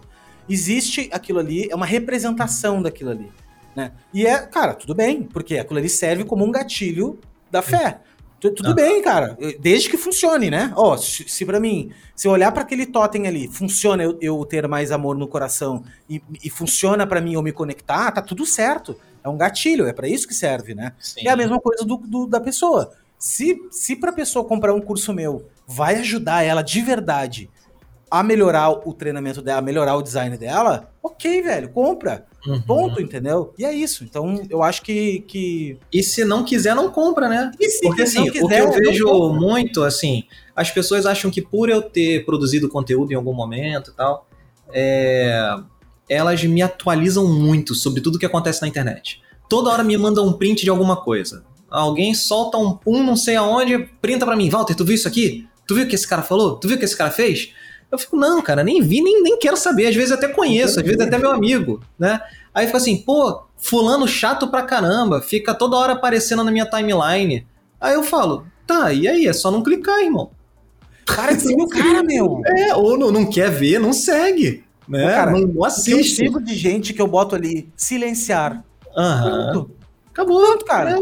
Não, não é que você assim, odeia, você não precisa odiar não. a pessoa, você não precisa também amar a pessoa, né? Cara, é... Tu tem que ter uma coisa, eu acho que principalmente na internet, tu tem que ter uma dieta de informação.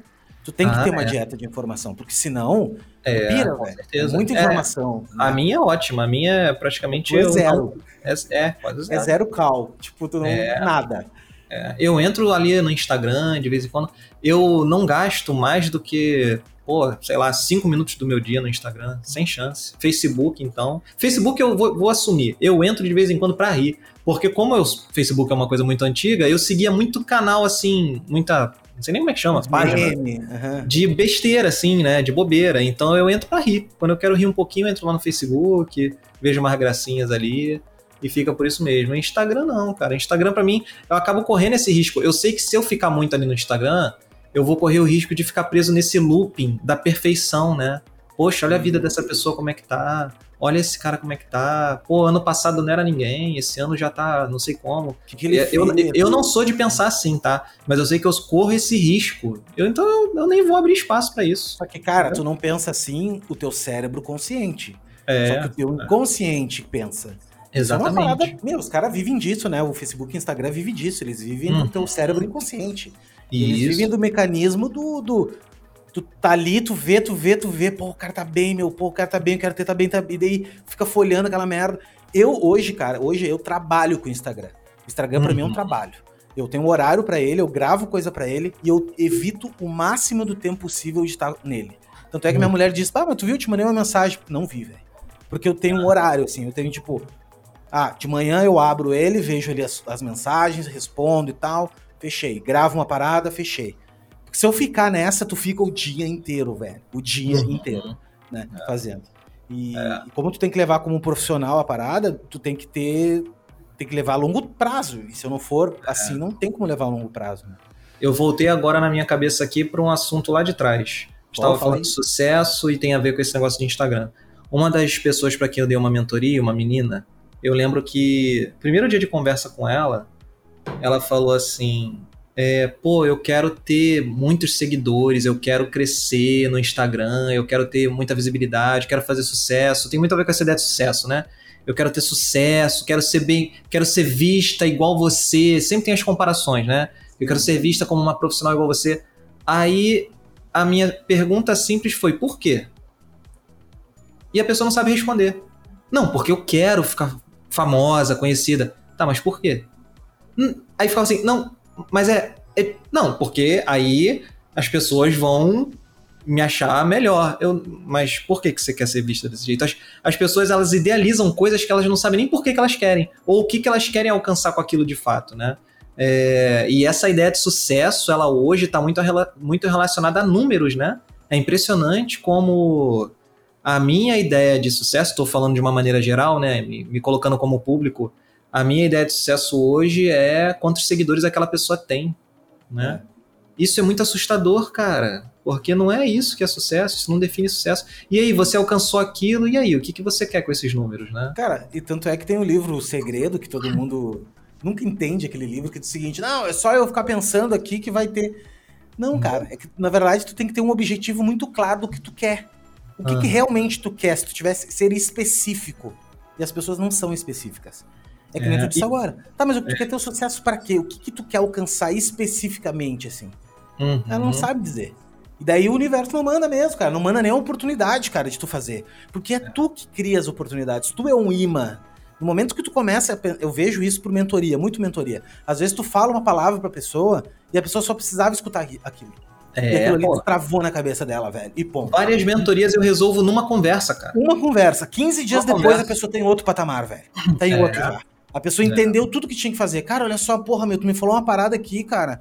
Que, porra, fiz meu portfólio, fiz isso, fiz aquilo. E eu, é. eu disse uma coisa para ele que, que, que, era para mim muito óbvia, né? E às vezes é então, é óbvio, é, às vezes mas é aí óbvio. que tá, é a energia, cara. Tu fica preso quando tu tá por isso que eu gosto também de fazer mentoria, eu gosto de fazer terapia. Eu acho que tu tem que uhum.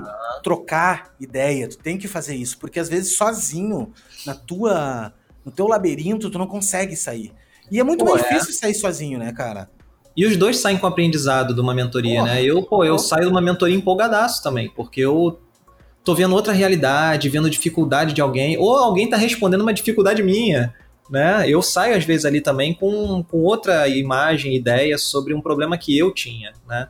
Então essa troca, por isso que eu gostava de produzir conteúdo, por isso que eu gosto da ideia de refletir, de pensar junto. Sempre gostei muito disso, cara, dessa troca que a internet proporciona.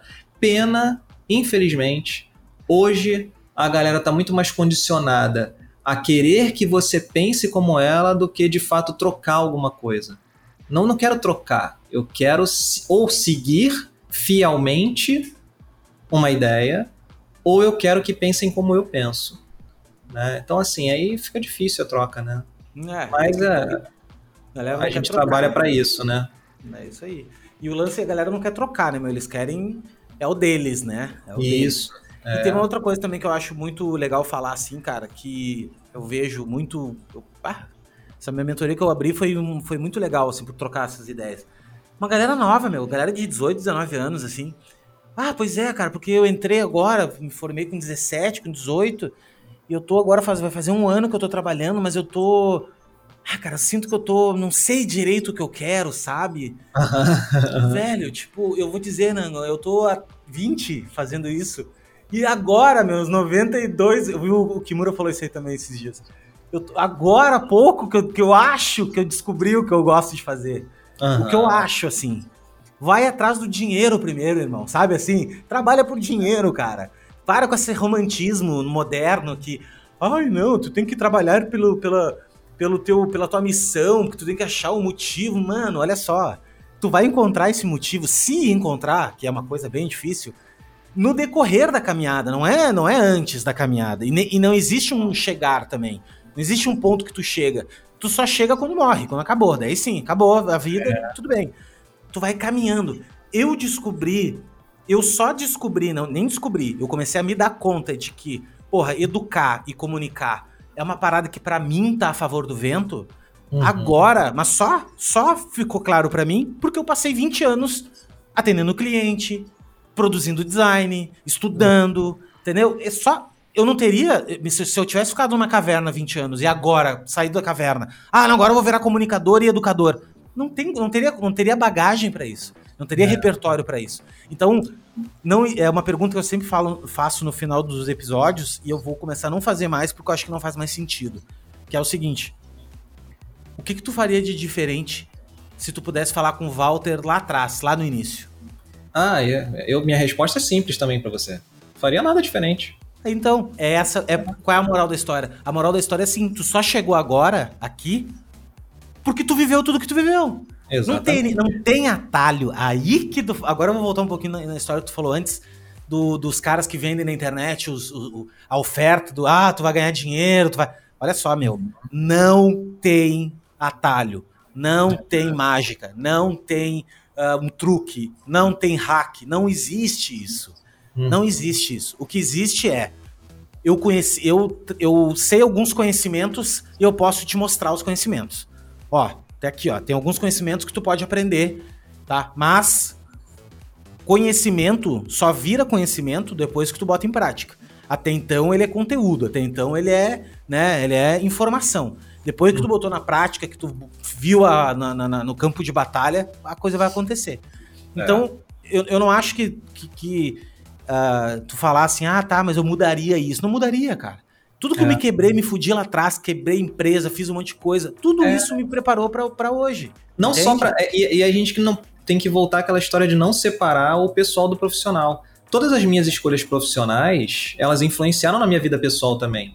E hoje a minha vida pessoal tá de um jeito que, apesar de eu ter passado um caos fenomenal durante vários tropeços, durante vários momentos da minha vida, hoje eu tô tranquilo, cara.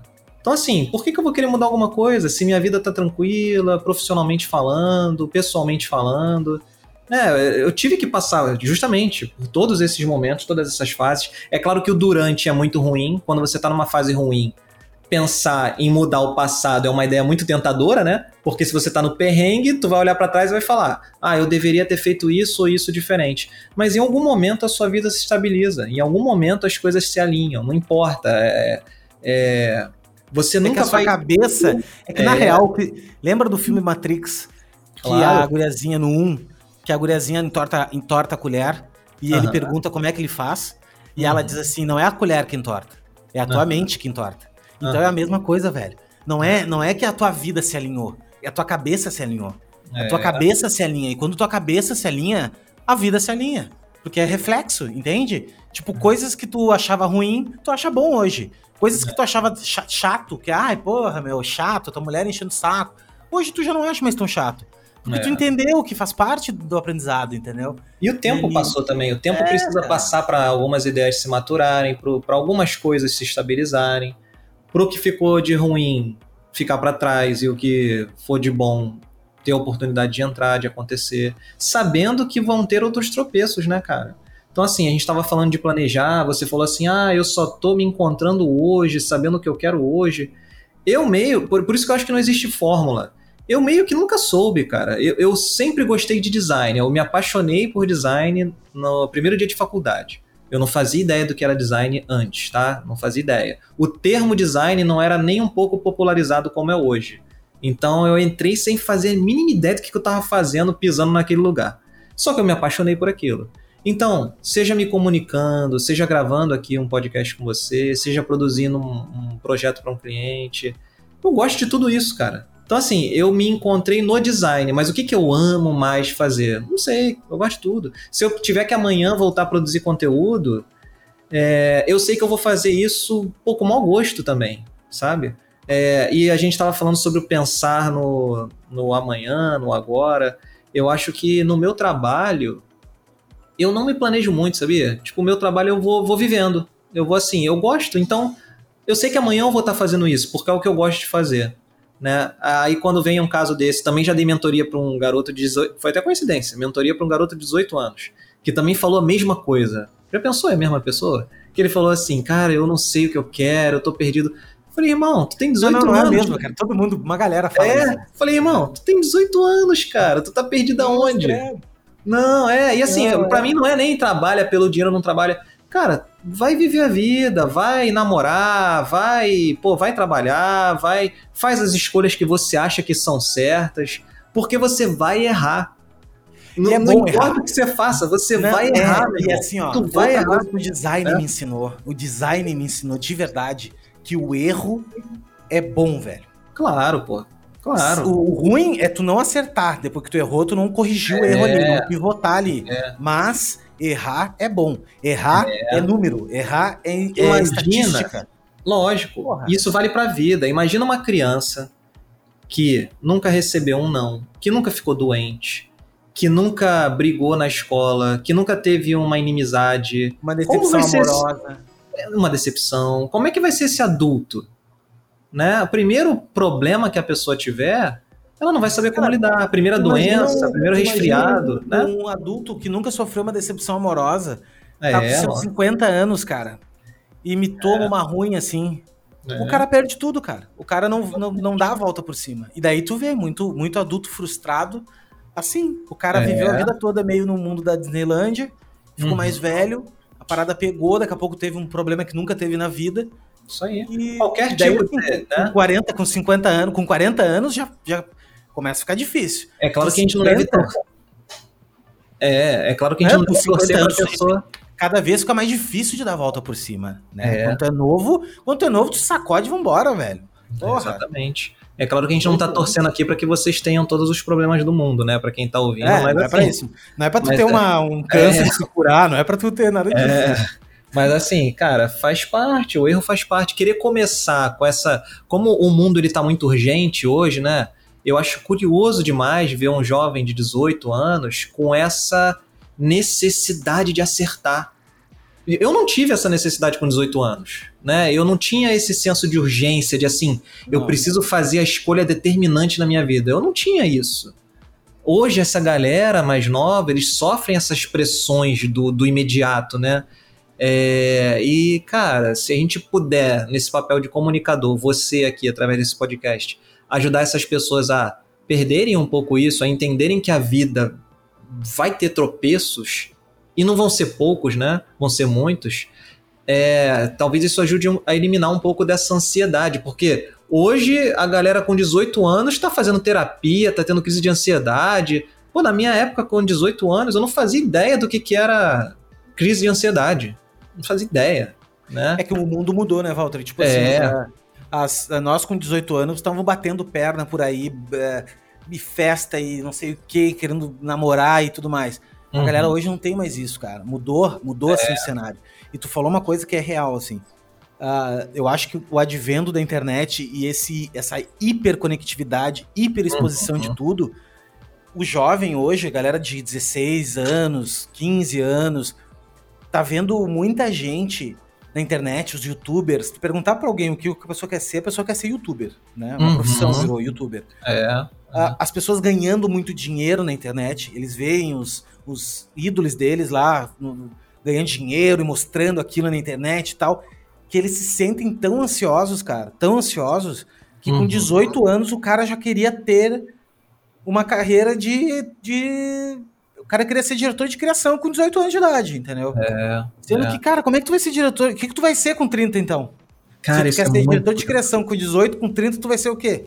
Né? Tu vai ter o quê? Que posição que tu vai querer ter presidente do país, né, cara? Cara, isso é muito curioso. Você falou uma parada muito legal, que é o, assim, o meu sonho é ser youtuber. Caraca, uma vez, eu já contei isso em algum lugar, não lembro aonde. Uma vez eu tava numa clínica de fisioterapia. E eu já tava, já tinha parado de produzir conteúdo, não sei se era 2018, 2019, sei lá. Eu sei que eu tava ali na, na fila, aí comecei a trocar ideia com um cara, um moleque mais novo assim, devia ter seus 20 e pouquinho, sei lá. E aí, trocando ideia e tal, em algum momento ele perguntou o que eu fazia.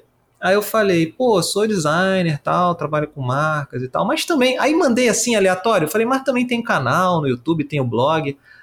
Cara, o cara tava sentado na mureta. A gente tava meio que numa fila, ele era o último, então é. então ele tava sentado na muretinha. O cara desceu da mureta com um olho desse tamanho, assim. Querendo saber. Assim, tu tem canal no YouTube? Falei, tenho. Aí ele, cara, qual o canal? Qual o teu canal? Falei, o cara não queria nem saber do que, que era meu canal. O cara só queria saber o meu canal. Falei, mas, mas assim, eu sou designer, cara, meu canal é de design. Pô, mas fala aí, eu vou botar, vou mandar minha mãe se inscrever, não sei o quê. Tipo, Sim, uma cultura até aquele, até aquele momento a conversa com o cara tava uma conversa normal. O cara falando da vida dele, ele me parecia uma pessoa sensata. A partir daquele momento eu enxerguei ele como um louco. Ah, entendeu? Um louco, assim, eu falei, cara, que cara doido. Falei, cara, qual é o teu canal? Vou mandar para minha mãe. Vou mandar pra. Falei, cara, não, não precisa, meu irmão. Não precisa me seguir, não. Já aconteceu com um taxista, de eu falar, taxista, cara. O cara tá lá trabalhando na profissão ah, e, dá umas, e às vezes dá uma canseira no cara um pouco, né? É. Porque, porque o, o, eles veem a. É, assim, é que tá. A gente tem que ter paciência com isso. Quando tu é comunicador, é isso que eu aprendi. Tu tem que ter paciência. Porque Sim, a pessoa não sabe, cara. Ela não entende. Daí assim, pô, pois é, cara eu tava afim de entrar nessa coisa da internet, não sei se eu. Aí tu fica, mano, como é que tu vai. Como é que tu vai introduzir, né, uh, o assunto? Como é que tu vai ser superficial ah, e ao mesmo tempo ajudar o cara de alguma maneira? E não ser técnico demais, que tu não fique é uma, é, é mas no meu caso, o que aconteceu foram essas reações, assim, de tipo, você falar que tem canal no YouTube e a pessoa achar isso o máximo, uma coisa, nossa, mas que maneiro, preciso seguir seu canal. Taxista já aconteceu isso, cara, do cara conversar comigo e em algum momento eu soltar, o cara, caramba, sério, tu tem canal? Pô, mas qual é o teu canal? Falei, mas você é designer também? Você gosta de alguma coisa de, de criação e tal? Não, não, mas vou te seguir aqui para dar uma moral e vou, vou falar pra minha família te seguir também. Eu falo, não, cara, não precisa. É, mas pra te ver que é uma, é uma cultura, né? É, tipo, é. existe uma subcultura, assim, do, é. do, canal do YouTube ser uma coisa. É, é legal isso, cara. Eu acho, eu acho legal isso porque, pô, tu vê que popularizou, né, cara? Existe, existe uma, uma cauda longa, que dizeria o Chris Anderson, assim, né, naquele uh -huh. livro dele, que é. Que é nós já estamos em outro patamar, a gente já tá assim, tipo, patamar no sentido assim, a gente já tá preocupado com, com a qualidade do vídeo, do áudio, do, uhum. da, do roteiro, e os caras tão na. Meu, tem um canal no YouTube, velho. O lance é. tem um canal no YouTube. Hoje eu não falo mais. As pessoas perguntam o que eu faço, ah, sou designer. Entendeu? É. Porque assim, é, essas duas reações, no caso do cara da, da clínica lá de fisioterapia e do taxista, foram diferentes, porque o taxista, o que eu acho legal da reação do taxista é assim: pô, se tem canal no YouTube, eu preciso dar uma moral. Então eu preciso me inscrever, porque todo mundo pede, né? Todo youtuber Sim. pede para eu me inscrever, então, pô, me fala qual é o teu canal que eu vou me inscrever e vou botar 15 pessoas da minha família para se inscreverem também. No caso do outro garoto, é, eu achei estranho, cara, porque o cara ele me enxergou como uma celebridade.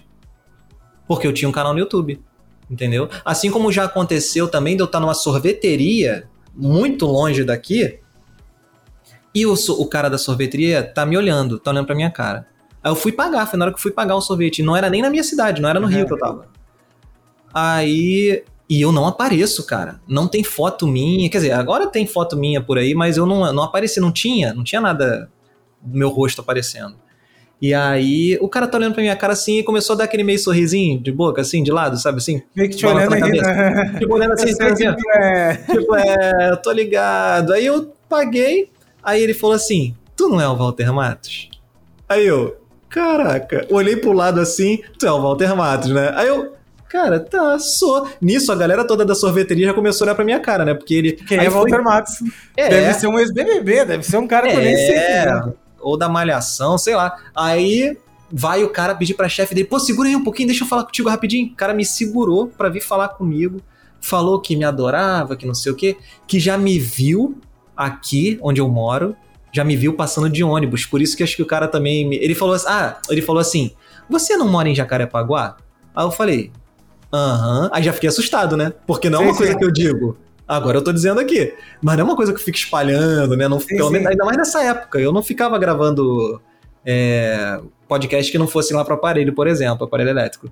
E aí ele, pô, tu não mora em Jacarepaguá? Aí eu fiquei aí assustado, né? Falei, aham. Ele, pô, sou muito teu fã, não sei o quê, sou designer também, mas estava meio ruim o negócio, hoje tô trabalhando aqui nessa sorveteria. E aí até aí, beleza. Aí eu já achei maneiro, a gente começou a trocar ideia, só que aí entrou numa outra onda. O cara começou a falar assim, pô, vamos marcar um dia de eu ir lá tomar um café contigo? Uau, não, uau, aí eu falei, caraca, não, peraí, não, não, não, mas passa aí teu WhatsApp. Aí eu, ah, me chama lá no, no Facebook, cara, me dá um alô lá. Porque assim, eu fico também sem graça de como é que eu vou reagir a isso, né? Mas é, eu não. É, né? é, é, chato, né, cara? Tem é. situações que. Vamos marcar. Tu, eu... faz uma mentoria com alguém, que daí tu tem uma intimidade um pouco é, maior. É, Acho legal, sim. Mas quando tu é do nada, é complicado, né? Não, eu conheci pessoas que se tornaram. Pô, conheci vários, não foi um só. Várias pessoas se tornaram meus amigos e graças à, internet, à produção de conteúdo e tal. Mas realmente tem gente que é assim. Tem gente que vai lá no Instagram me dá um oi. Isso hoje ainda, cara. Me dá um oi. Pô, queria fazer uma reunião contigo pra. Queria te conhecer. Falei assim, tá, mas é uma mentoria? Porque eu tô. Não, não, só, só queria trocar ideia contigo. É, não, tem umas pessoas que. Tipo, não, tem uns que mandam assim, ó, oi. É. Ah, cara, porque tu já não fala o que tu quer, cara, entendeu? É, mas é. Porra, manda oi, cara, olha só. Tu... Porque eu respondo, é, cara, eu respondo todo Eu não mundo, respondo, velho. eu não respondo oi. E quando, não, quando o cara bota só oi, eu não respondo. Mas quando o cara é, bota oi, tudo bom, Fulaninho? Bah, olha, olha só, pô, tô com uma dúvida assim. Eu sei que tu cobra pra fazer isso, mas, cara, cara, ah. eu leio todo o texto do cara e dou uma letra. Mando, às vezes. A maioria das vezes eu já fiz um post. Eu mando o link do post ah. pro cara. Dá uma lida aqui, cara. Porque às vezes eu as pessoas engraçado. também. Tem uma coisa também, cara, que as pessoas elas têm um pouco de, de preguiça de pesquisar. Uhum. Porque assim, se tu for no Google, velho, botar how to, tipo H-O-W-T-O, uhum. qualquer coisa, mano, tu encontra. Qualquer coisa. E, e, e, assim, não pesquise em português, pesquise em inglês, cara. Porque em inglês é. tem muito mais conteúdo, cara, sabe? Muito mais conteúdo que em português. E pesquisa, não, cara. Isso pesquisa. É, isso se, é. se tu não encontrar, aí sim. Bom, não encontrei. Aí Teve gente me mandando um e-mail lá atrás perguntando sobre lance de atalho no Photoshop, cara. É, cara, tipo. Isso daí lá atrás, lá bem em 2016, sei lá.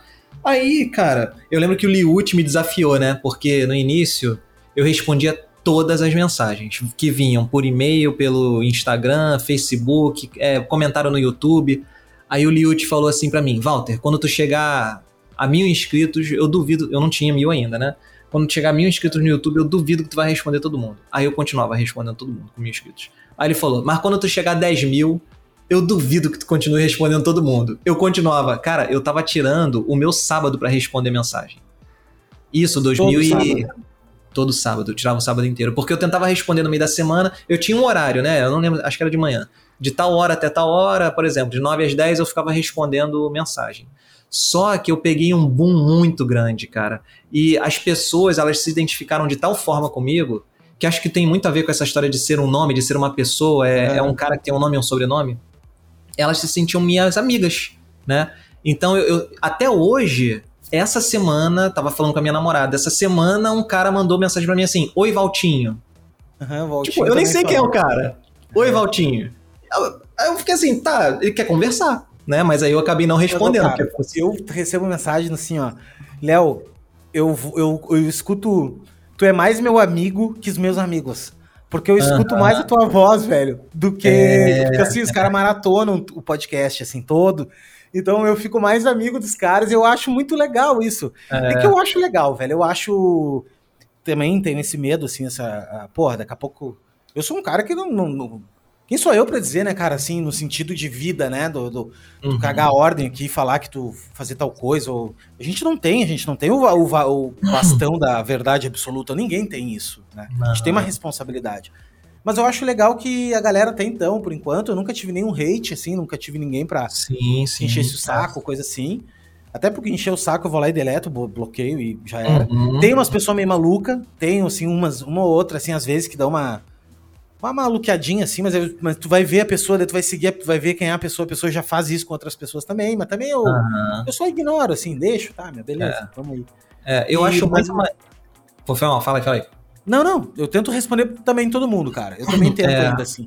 Pra mim é eu, importante. depois de um tempo, não consegui, porque o canal cresceu é. muito, eu não consegui. O Liud tinha razão, no final das contas. É, Mas aí eu tive que fazer esse filtro, né? Eu, eu parei de responder esse tipo de mensagem. Oi, só oi.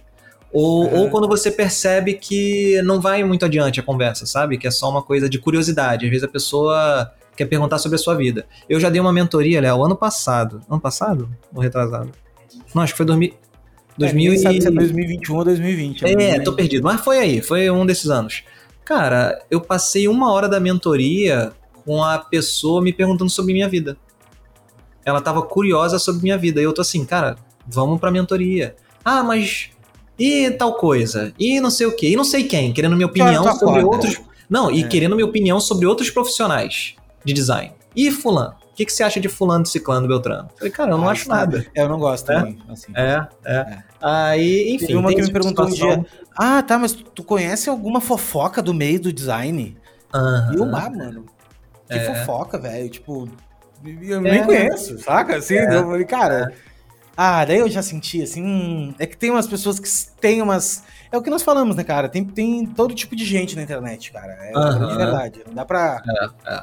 Não dá pra ser ingênuo e achar, não, meu. Tem umas pessoas que estão ali mal intencionadas. Tem gente que.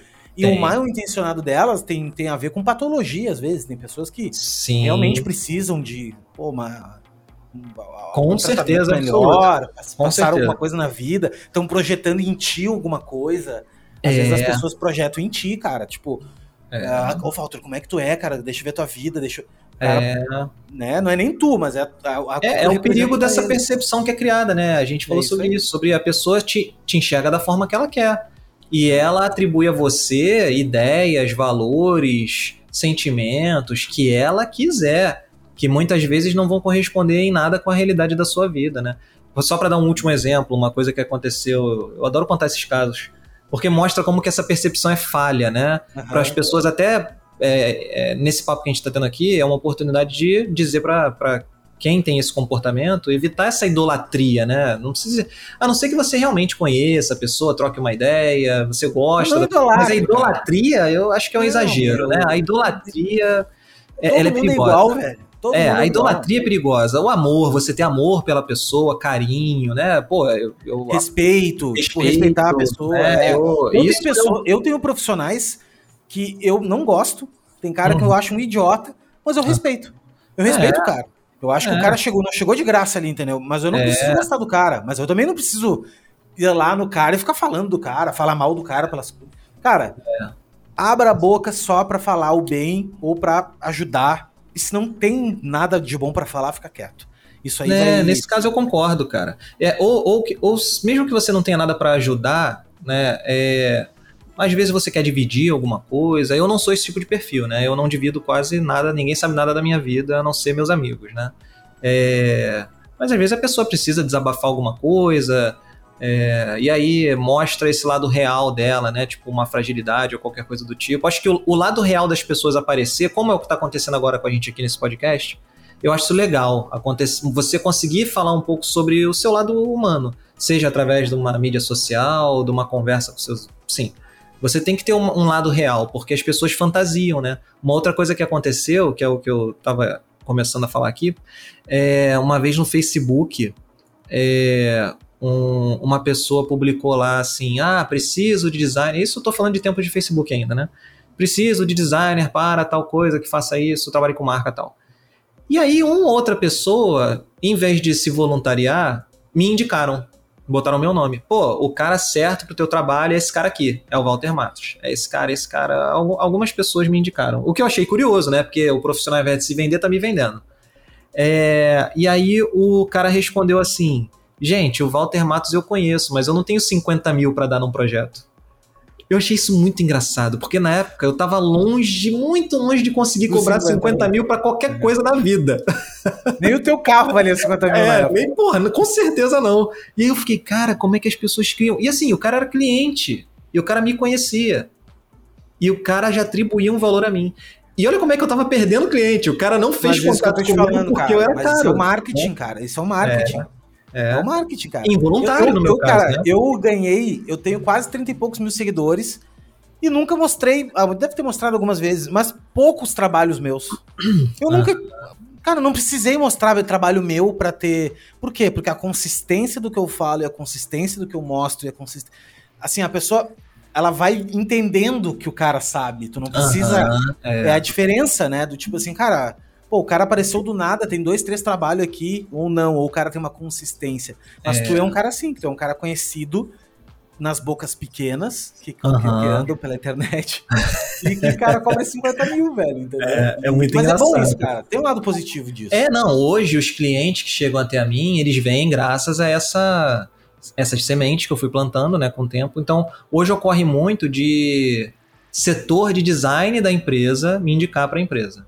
Então, assim, a empresa é grande e tal, e tem alguém lá dentro que é da área do design ou do marketing, o que quer que seja, alguém que acompanhava meu trabalho lá atrás, Acontece muito isso, sempre quis trabalhar com você, sempre quis trabalhar com você, e aí vai, faz contato comigo e a gente trabalha junto. Eu hoje trabalho muito assim, é, graças a, a, a, a, essa iniciativa, né? Mas lá no passado, eu tô falando esse episódio aí dos 50 mil, cara, eu tô falando ali dois anos de blog, sei lá, tinha pouco tempo. É porque na época explodiu, foi uma coisa muito fenomenal, sabe? Quando, quando eu apareci, justamente por ter pouca gente, e eu ser um dos poucos, para alguns eu era o único, é o que você falou. Alguns me enxergavam, tem gente que acha que eu comecei com a internet, mas esquece que tinha muita gente antes de mim.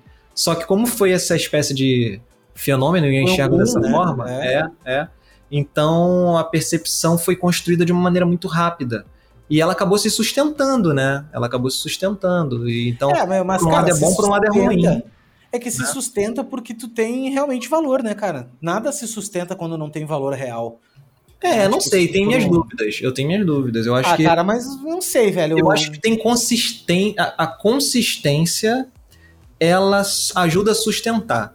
Mas a consistência pode ser feita através de algo que é bom ou não. Eu posso ser. Ah, mas eu sei, mas consistente é que... no que é ruim, né? Tá, mas é ruim, mas quando é ruim, mesmo sendo consistente, chega uma hora que, a, que as pessoas começam a perceber que é ruim. Né? É, e daí eu... ele começa, sabe, a, a Pode até eu durar tenho, um tempo. Eu tenho minhas dúvidas muito fortes em relação a isso, porque eu, eu realmente acredito que. É, ah, olha é o claro... Santos, né? Olha quantos anos ele ficou no ar, né, cara? É, uma...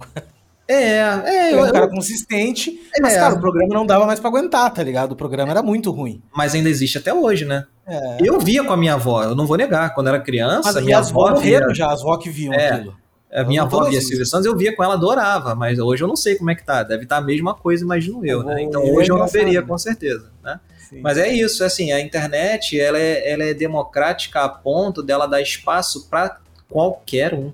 A gente está voltando lá para o início da conversa. Então, assim, qualquer um que tenha consistência ou carisma ou algum assunto polêmico ou vários ous, bota vários ous aí, ela pode ter... É, é, é, durabilidade. Ela pode ficar um bom tempo ali fazendo aquilo até a hora que as pessoas enjoarem dela, mas isso pode demorar, entendeu? Então a pessoa não precisa ser é, uma pessoa de, de bons valores. Eu não, eu, é muito difícil julgar essas coisas, né? Mas enfim, às vezes é ética, né? Sim. É, e ética é uma parada meio depende da tua escola de ética que tu vai. Isso, isso. Mas às vezes a pessoa não tá ela não tem boas intenções, pronto. Ela não tem boas intenções, mas ela tem público. E o público vai ficar ali, cara, acompanhando, porque para ela aquele tipo de valor que ela recebe daquela pessoa é o que ela quer seguir, né? Sim. Então assim, tem espaço para todo mundo. Quem é, quer fazer? Do papo é esse. É, resumo do papo é isso. Tem espaço para todo mundo. Cara, você tá aqui fazendo o teu trabalho hoje de comunicador. Você falou que você ama fazer isso. Você tá buscando profissionais para que outros ouçam vários pontos de vista através de você. Então isso é muito legal, porque o que eu tô falando aqui, as pessoas que ouvem têm que entender que não é a verdade. O que eu tô falando é a minha verdade. E aí você mostra a verdade do Kimura, a verdade do André, a verdade do Gui, do Berriel, Nossa, do fulano. O, o, mais né? tri, o, mais, o mais tri, bem com a de gaúcho. Mas o mais legal, cara, de tudo isso foi que uh, os princípios da parada, isso que é uma coisa legal, os princípios, eles permanecem. Porque eu já hum. entrevistei uma galera aqui, cara, e, e os princípios são parecidos, assim. Pode mudar um pouco ali ah, a maneira, a história da pessoa, mas os princípios são parecidos. E todo mundo. É. Tanto é que eu escrevi ontem, eu tô botando o blog agora no ar, e eu tô levando muito conteúdo do Instagram. Esse ano eu vou me dedicar bastante ao blog e ao YouTube também. E eu tô levando os principais, os melhores conteúdos que rolaram no Instagram, porque eu acho o Instagram uma coisa muito volátil, né? Uma coisa do 24 uhum. horas, acabou. Pro, pro blog, né? Levando conteúdos mais aprofundados pro blog. Legal, e daí eu tava falando, cara, que, que passando. Vários, vários uh, designers falaram que era sobre a precificação, né? Que tipo, cara, se tu não der valor ao teu trabalho, ninguém vai dar. E, e as pessoas querem uma tabela. Eles uhum. querem uma tabela assim, ah, quanto é que tu tá cobrando, cara? É. O que eu tô cobrando é a minha realidade, cara. Onde eu moro é uma realidade, os clientes que eu atendo é uma realidade. O que tu cobra é uma realidade. Todo é. mundo quer a fórmula. Na verdade é isso. As pessoas é. querem a fórmula, mas não existe fórmula. É Exatamente. trabalhar. Todo mundo que a gente listou aqui, todos eu conheço muita gente que está no mercado aí e conheço pô, o valor de muita gente, quanto que muita gente cobra. E cara, a gente cobra valores muito diferentes. Isso é muito maneiro. Por isso que eu falei que entre o cara de, que cobra 50 reais e eu, tem uma porrada de gente. E entre eu e uma agência grande como a Ana Couto, por exemplo, tem uma porrada de gente também. Tem gente que está cobrando ali no meio, entendeu? E aí você muda não só o tipo de perfil de cliente, mas o perfil de profissional. Chega um determinado valor, onde você já não atende mais sozinho por aquele valor, você tem que ter uma equipe muito grande. Hoje, por exemplo, eu já não trabalho mais sozinho, não sei se é uma coisa que você sabe. Mas hoje eu dificilmente. Difícil não. Já tenho uns dois, três anos que eu não pego o projeto sozinho. Eu sempre tenho que ter alguém para trabalhar comigo, porque senão eu não, não dou conta. Entendeu? Tô até repensando essa estrutura, não pensando em voltar a trabalhar somente sozinho. Mas é, é, lembra que eu te falei que eu sempre vivo dos momentos, né? Na minha, na minha carreira, eu não, tô, eu não tenho muito planejamento de como vai ser daqui a cinco anos, por exemplo. Então hoje eu estou repensando o meu hoje. Como é que eu vou fazer para que isso aqui fique melhor? Para eu melhorar minha estrutura, para eu ter um retorno maior, para eu ter mais tempo livre, como você mesmo falou, né? Eu quero o seu, a sua ideia de sucesso. Você falou que era é, ganhar, ganhar muito, muito e trabalhar pouco, pouco, né? Então, assim, é, não é, trabalhar pouco, eu acho que é trabalhar melhor, né? Eu acho que... É, é, mas o pouco não é ruim, não. Ser você mais, fazer não, que você gosta, né? É. Claro, ser mais trabalhar... eficiente. Ser mais é. eficiente. Eu Pô, continuo... trabalhar, me, trabalhar meio turno e conseguir ganhar a mesma é, grana que se tu trabalhasse o turno é. inteiro. Né? Eu ainda tô numa fase onde, assim, eu tô trabalhando bem menos do que há, pô, cinco anos atrás, com certeza. Com certeza. Mas ainda acho que eu, dá para otimizar, dá para melhorar. Então, até ter esses objetivos, né, são importantes, né, mesmo que não sejam objetivos de longo prazo, né, mas uma coisa mais imediata. O que, que eu posso fazer agora para melhorar o meu agora? Ou, né, pelo menos num curto prazo. É, o importante é você estar tá sempre ali é, empolgado com a sua profissão. Eu acho que quando você perde a empolgação é porque você está no negócio errado. Você lá falou, ah, o cara de 18 anos pode trabalhar pelo dinheiro. Beleza, o dinheiro te empolga, então vai trabalhar pelo dinheiro. Não, e Entendeu? foi o tesão. É. Botar, foi o tesão que me fez eu, eu botar, tá, meu, agora eu vou trabalhar com educação e com, e com design, continuo trabalhando com design, é. mas é que eu comecei a perder o tesão de atender clientes finais. Uhum. Tipo assim, cara, uh, não era mais só pelo dinheiro, entende? Tipo, Sim, eu tava atendendo é. ah, clientes grandes e marcas boas e, e, projetos grandes com mais pessoas e tal. Não tinha mais tesão, velho. Tipo, tesão, é. assim, aquele tesão que eu tinha de produzir a parada, não tinha. Eu, eu tinha tesão de produzir conteúdo. Sabe assim, quando muda o tesão, eu falei, cara, não, não dá, meu. Uhum. É. Não dá. Daí eu comecei a, a, planejar como é que eu vou fazer pra, pra fazer isso virar a minha, a minha profissão, entende? Virar realmente o ganha-pão. E, e, se você tá escutando isso e, e, já não tem muito tesão no que tá fazendo agora, não vai dar certo, porque tu vai ter que fazer muitas horas por muito tempo até que dê resultado.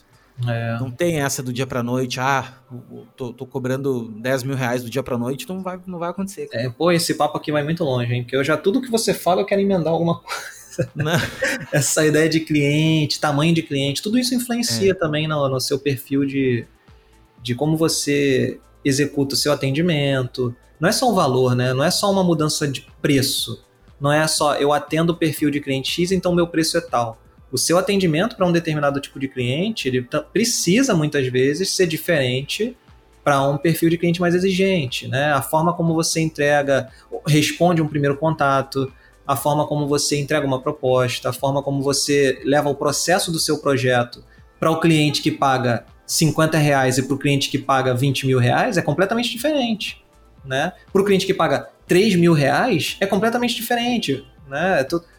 Você tem que entender, eu acho que assim, para a pessoa é, que está nessa profissão, seja quem trabalha com marca ou qualquer outro tipo de coisa, uma coisa que ela precisa ter, que é fundamental, é a ideia de que o nosso trabalho ele também é negócio, ele não é só design, né? Ele também é negócio. Então, não é antes de ser designer você precisa saber de negócio. Eu acho que assim, em paralelo a você ser um ótimo profissional em design, você tem que ser um ótimo profissional em negócio. Isso eu demorei a aprender. Isso eu demorei a aprender. Você tem que ser bom, seja na escolha que você fizer. Você vai ser um cara que vai ter um podcast, é isso? Então você tem que saber negócio. Você vai fazer marca? Você tem que saber negócio. Você vai fazer site? Você tem que saber negócio. Eu falo isso direto. Tu tem que entender como é que teu cliente ganha dinheiro. Como é que é. ele ganha dinheiro? Porque uhum. tu só vai conseguir ganhar dinheiro com ele se tu botar mais dinheiro no bolso dele. É. Ou tu ajudar ele a fazer isso. É isso, é matemática simples, assim. Não tem. É. O cara vai te valorizar. Por que, que ele valoriza o cara da, da TI lá dele? Por que, que ele valoriza uhum. o advogado dele? Por que, que ele valoriza o contador dele? Porque são pontos fundamentais do negócio. E quando é. tu não te. Se tu não te tornar um ponto fundamental do negócio do cara, tu tá jogando o jogo errado, cara. Tu tá jogando o jogo do, do preço, entendeu? De qualquer preço ali. Ah, o cara é. vou, te bota na, na sacola do preço. Quando tu entende de design e de negócio, tu consegue executar projetos estratégicos ao ponto de realmente fazer diferença para ele.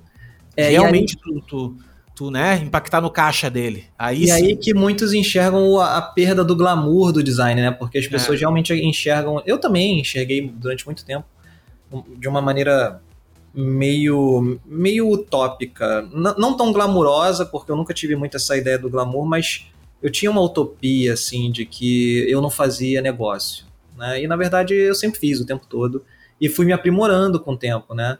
Mas existe essa parada, né? Tipo, é, você falou, né? Você tem que dar tem que entender como que teu, teu cliente faz dinheiro para você ajudar ele a fazer mais dinheiro. Porque no final das contas, cara, não importa o briefing que você faça, e isso é uma realidade que para muitos é muito triste, eu já me, me adaptei, uh, que é, em, é, é, quanto mais porquês você levanta, mais próximo você chega da resposta, que é essa, que é, eu preciso do seu trabalho para eu fazer dinheiro. Então isso. se o cara chega para você e fala, por que você precisa de uma marca? Ah, porque eu quero ter uma marca mais bonita. Tá, mas por que, que você quer uma marca mais bonita? Ah, porque eu quero ter uma identificação mais próxima com o público. Mas por que, que você precisa ter uma identificação mais próxima com o público? Ah, porque eu quero ter mais visita na minha loja, no meu site. Mas por que, que você quer ter mais visita? Na, visita? Eu quero vender ah, mais. Eu quero vender mais. No final das contas, sempre ah. vai ser isso. Não importa se a resposta do cara é porque eu quero uma coisa linda, maravilhosa, porque eu sou é. apaixonado é. pela minha marca, porque minha marca é tudo na minha vida. No final vai ser para dar dinheiro para essa pessoa. E aí é uma escolha que você faz, o como você vai ajudar ele a, a alcançar esse objetivo, né? Como que eu vou ajudar ele? E, e encurta o caminho. É mais fácil tu chegar para ele e dizer assim, fulano, seguinte, ó, me explica como é que tu ganha dinheiro. Me é. explica como é que como é que funciona teu negócio, que eu não conheço assim, não, hum. não sei como é que faz.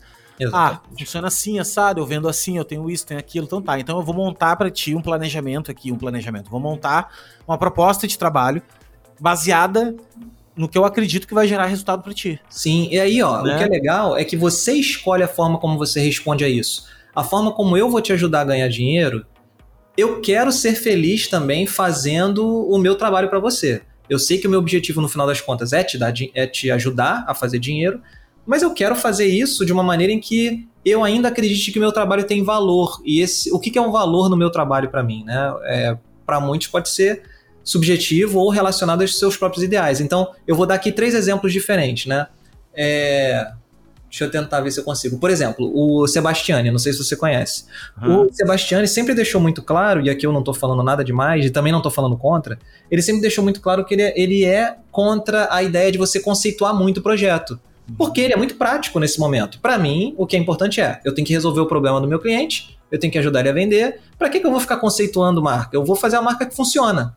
Para ele, ele é feliz entregando desse jeito. E ele, e ele é bom nisso. Sebastião é muito bom nisso. Além de ser um ótimo professor, né? É, aí tem eu.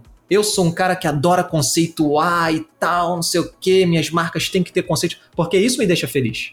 Fazer isso, entregar uma marca que tenha uma ideia por trás, me deixa feliz. Mas o meu design mesmo, o resultado do meu trabalho, eu tenho a noção de que ele é muito. Um, sei lá, eu tenho uma, um, um, estilo mais old school de design. Meu design ele é mais. Tu olha, parece. Modernista. Uhum. É, é. E aí pega o Gui Vissoto, por exemplo. O Gui. O Gui tem outra forma de trabalhar. O Gui, para mim, ele é um artista barra designer porque tudo dele é muito lindo, é tudo muito bem apresentado. É tudo muito bem, muito ah, estético, é, né? O, o, o BRL é, também eu acho que tem é, uma pegada assim. Eles são finos, né? É, não, eles, eles, eles são é o 80-20, assim, eles conseguem em três, quatro slides, fazer uma parada linda que tu olha assim, puta que pariu, que coisa bem é, linda. É. Não sei se isso vai funcionar, não sei se isso aí na vida real é real. É, deve mas, funcionar, mano, porque é continua lindo. fazendo. Claro, né? exatamente. É. Porra. Então, assim, e olha só como é que você consegue entregar design em diferentes níveis e diferentes perfis e tipos. Né? Então, assim, da mesma forma, entre o Gui, entre eu e entre o Sebastiane, também tem um monte de outras categorias de profissionais e de estilos o que importa é você fazer aquilo. Não importa se no final das contas o teu objetivo é fazer o cliente ganhar dinheiro. O que importa é que você faça aquilo que você acredita e que você gosta, da maneira que você gosta de fazer, né? E que tu receba justamente por isso, né? De preferência, né? É. é. Walter, seguinte, mano, vamos, vamos encerrar, né? Porque senão a gente vamos, vai ficar. Porque senão eu vou ficar puxando o gancho aqui até amanhã, cara. Até amanhã. Cara, eu queria. isso aí. É o seguinte, ó, eu queria te agradecer mais uma vez pelo papo e Tenho certeza que foi uma aula para todo mundo. E eu, ah, vai ser muito comentado. E eu vou falar uma parada que é o seguinte, ó. Quem ainda está ganhando uh, os viewers do, do podcast, cara, se eu não me engano, ou é o Vissoto ou é o BRL. É. Ambos estão, se eu não me engano, é o BRL, cara, que ainda tava. Mas o Vissoto tava, é. assim, eles são os caras mais queridos da internet, cara. Eu nunca vi isso na vida. Pô, que legal. Os caras são, assim, o, Gui, o BRL... Pode falar, pode falar. O BRL, ele é um, eu falo para ele, falei isso para ele no podcast. É o cara mais uh, rabugento que existe. Uhum. E as pessoas amam ele, tá ligado? Ele é um ursinho carinhoso, né? Ele é, um ursinho carinhoso, cara. Ele é, um ursinho carinhoso. É. E a gente tá com uma ideia de gravar. Vou, vou falar aqui porque daí fica mais gente sabendo, daí a gente começa a se cobrar. Uhum. Uh, a gente tá afim de gravar um podcast, cara. Uh, eu, ele e o Vissoto, sobre. A ideia foi até do BRL, sobre uhum. perguntas e respostas. Tipo assim, a galera manda um monte de perguntas e a gente faz as respostas. Ah, aí vai é... ser só patada do BRL, né? É, eu, eu acho que ele. Não, na verdade, sim, ele quis inventar isso aí só pra botar no dos outros, entendeu? Daí fica mais é. gente junto e ele não fica. Eu assim, acho.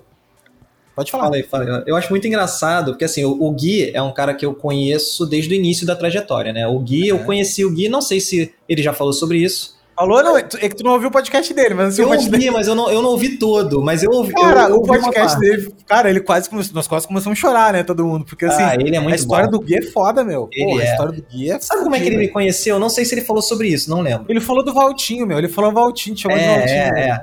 Ele mandou para mim uma foto de um, no, do, de um professor num curso que ele tava fazendo.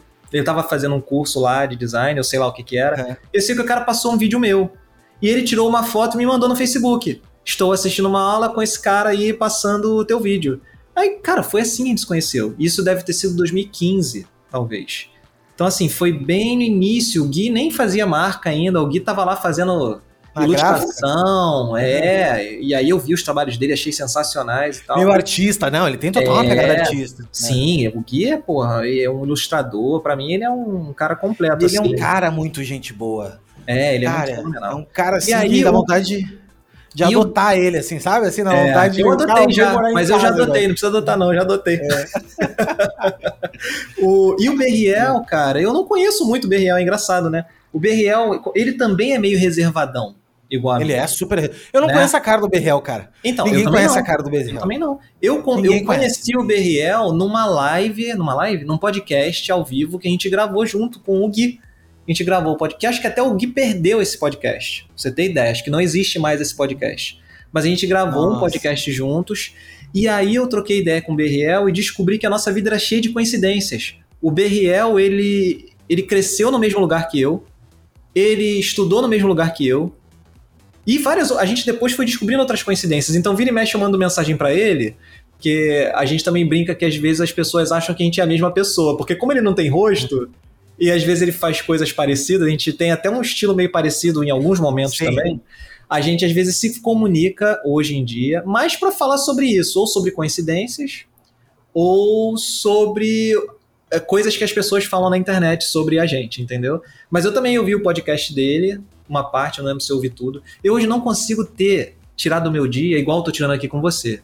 Eu não consigo tirar uma hora e meia, duas horas para ouvir um podcast entendeu? Que é uma é, coisa... Eu escuto muito porque eu vou pra academia, velho. Uhum. E daí na academia eu, eu escuto bastante podcast, correndo, mas para trabalhar eu não escuto também. Não consigo, assim, não me. Eu não consigo me concentrar. Uhum. Tipo, alguém falando, eu tenho que estar tá prestando atenção e daí eu não consigo me concentrar no. Uhum. Lance, assim. Pô, mas maneiro que vocês vão fazer um, um negócio vocês três. É, Na verdade, tá eu, eu achava que você, o podcast que eu tinha ouvido, para você ver como é que minha memória tá falhando, eu achei que você já tinha gravado um podcast com eles dois. Eu jurava que eu tinha ouvido eles dois juntos. Não, olha o que aconteceu. Na verdade, apareceu os dois juntos. Apareceu, porque né? Porque o, o Visoto pediu pro Berrel ir, porque ah. ele tava com vergonha de ir. Daí ele disse: Ah, Léo, pô, não conheço o Léo, cara, eu sou meio reservado, não sei. Ah. E daí o, o Berrel apareceu no final, assim, entrou ah. no podcast. Então eu lembro, então eu vi até o final. Porque Foi, eu lembro sim, que... no final tá os três. Nós estamos nós três no, no, no podcast. É... Não, mas eu vou puxar o bonde, porque os guris são muito enrolados, meu. Eles são muito. São, são. Não é que enrolado, é que eu agora tô me dedicando a isso. E eles ainda se dedicam a full pauta, tem trampo, né? É, o Gui, o Gui tá quero... tá o tempo todo aí soltando portfólio. Eu já falei pra ele que eu não sei como é que ele consegue isso, cara. Ah, falei pra ele outro dia. País, outro né, dia eu lancei um projeto Porra, no mesmo dia o Gui lançou, eu falei, ô Gui, tu não me deixa nem lançar o meu projetinho, cara? Quer chamar a atenção sozinho, toda pra você? É, porra, é, no dia que eu tava aqui, é, queria tirar uma ondinha aqui, publicando alguma coisa lá no Behance que eu não faço nunca. Ele tá. Ele, ele ganhou dois selos já, selo e isso e aquilo. É, né? ele tem um ritmo muito forte. Eles acertaram a mão, é, eles acertaram a mão. Tão bem, é, trabalhando bem. É. Que coisa boa. Mas, hein, um beijo cara. pra eles. Um beijo aí também. E Walter, obrigado, tá cara. Né? Obrigadão. E obrigado por quem tá escutando até agora também. Obrigado por ter participado aí. E eu quero pedir para você que tá participando, vai lá no link dessa descrição desse episódio e me apoia aqui no podcast. Nos apoia, porque eu não sou aqui também sozinho. Apoia o podcast se você gostou. A partir de cinco reais por mês pode me ajudar já. Cinco pila, não compra uma Coca-Cola. Uh, e ajuda, me ajuda aqui na plataforma, eu pagar a plataforma, me ajuda a melhorar as pautas, me ajuda a várias coisas, cara, porque custa dinheiro fazer isso aqui, né? Então, se você puder ajudar, seria uma honra, né? Ter teu nome na pedra uh, fundamental aqui da, do podcast. Entra no, clica aqui no link e ajuda lá, tem várias faixas de. De também eu fiz umas premiaçõezinhas e tudo mais. Seria de grande utilidade. E obrigado, Walter, por ter participado, ter tirado essas duas horas, fechou agora, do teu tempo, que pode ter agradeço. certeza que vai ajudar muita gente. Eu que agradeço, cara. Um beijo aí para todo mundo que está assistindo. Espero que daí saia boas ideias, boas reflexões, né? É... E quem quiser trocar uma ideia, fala Oi Valtinho lá no meu Instagram. É isso aí. Quem escutou até agora, vai lá no, no, vai lá no podcast, no podcast, vai lá no Instagram do Walter e diz Oi Valtinho. É. Ele vai te responder, ele promete. Quem ficou até agora aqui, tá? Por favor. Isso aí. Valeu, obrigadão, Léo. Foi maneiro o papo. Valeu, cara. gente. Obrigado por, obrigado por escutar e a gente se vê na próxima. Valeu. Tchau, tchau.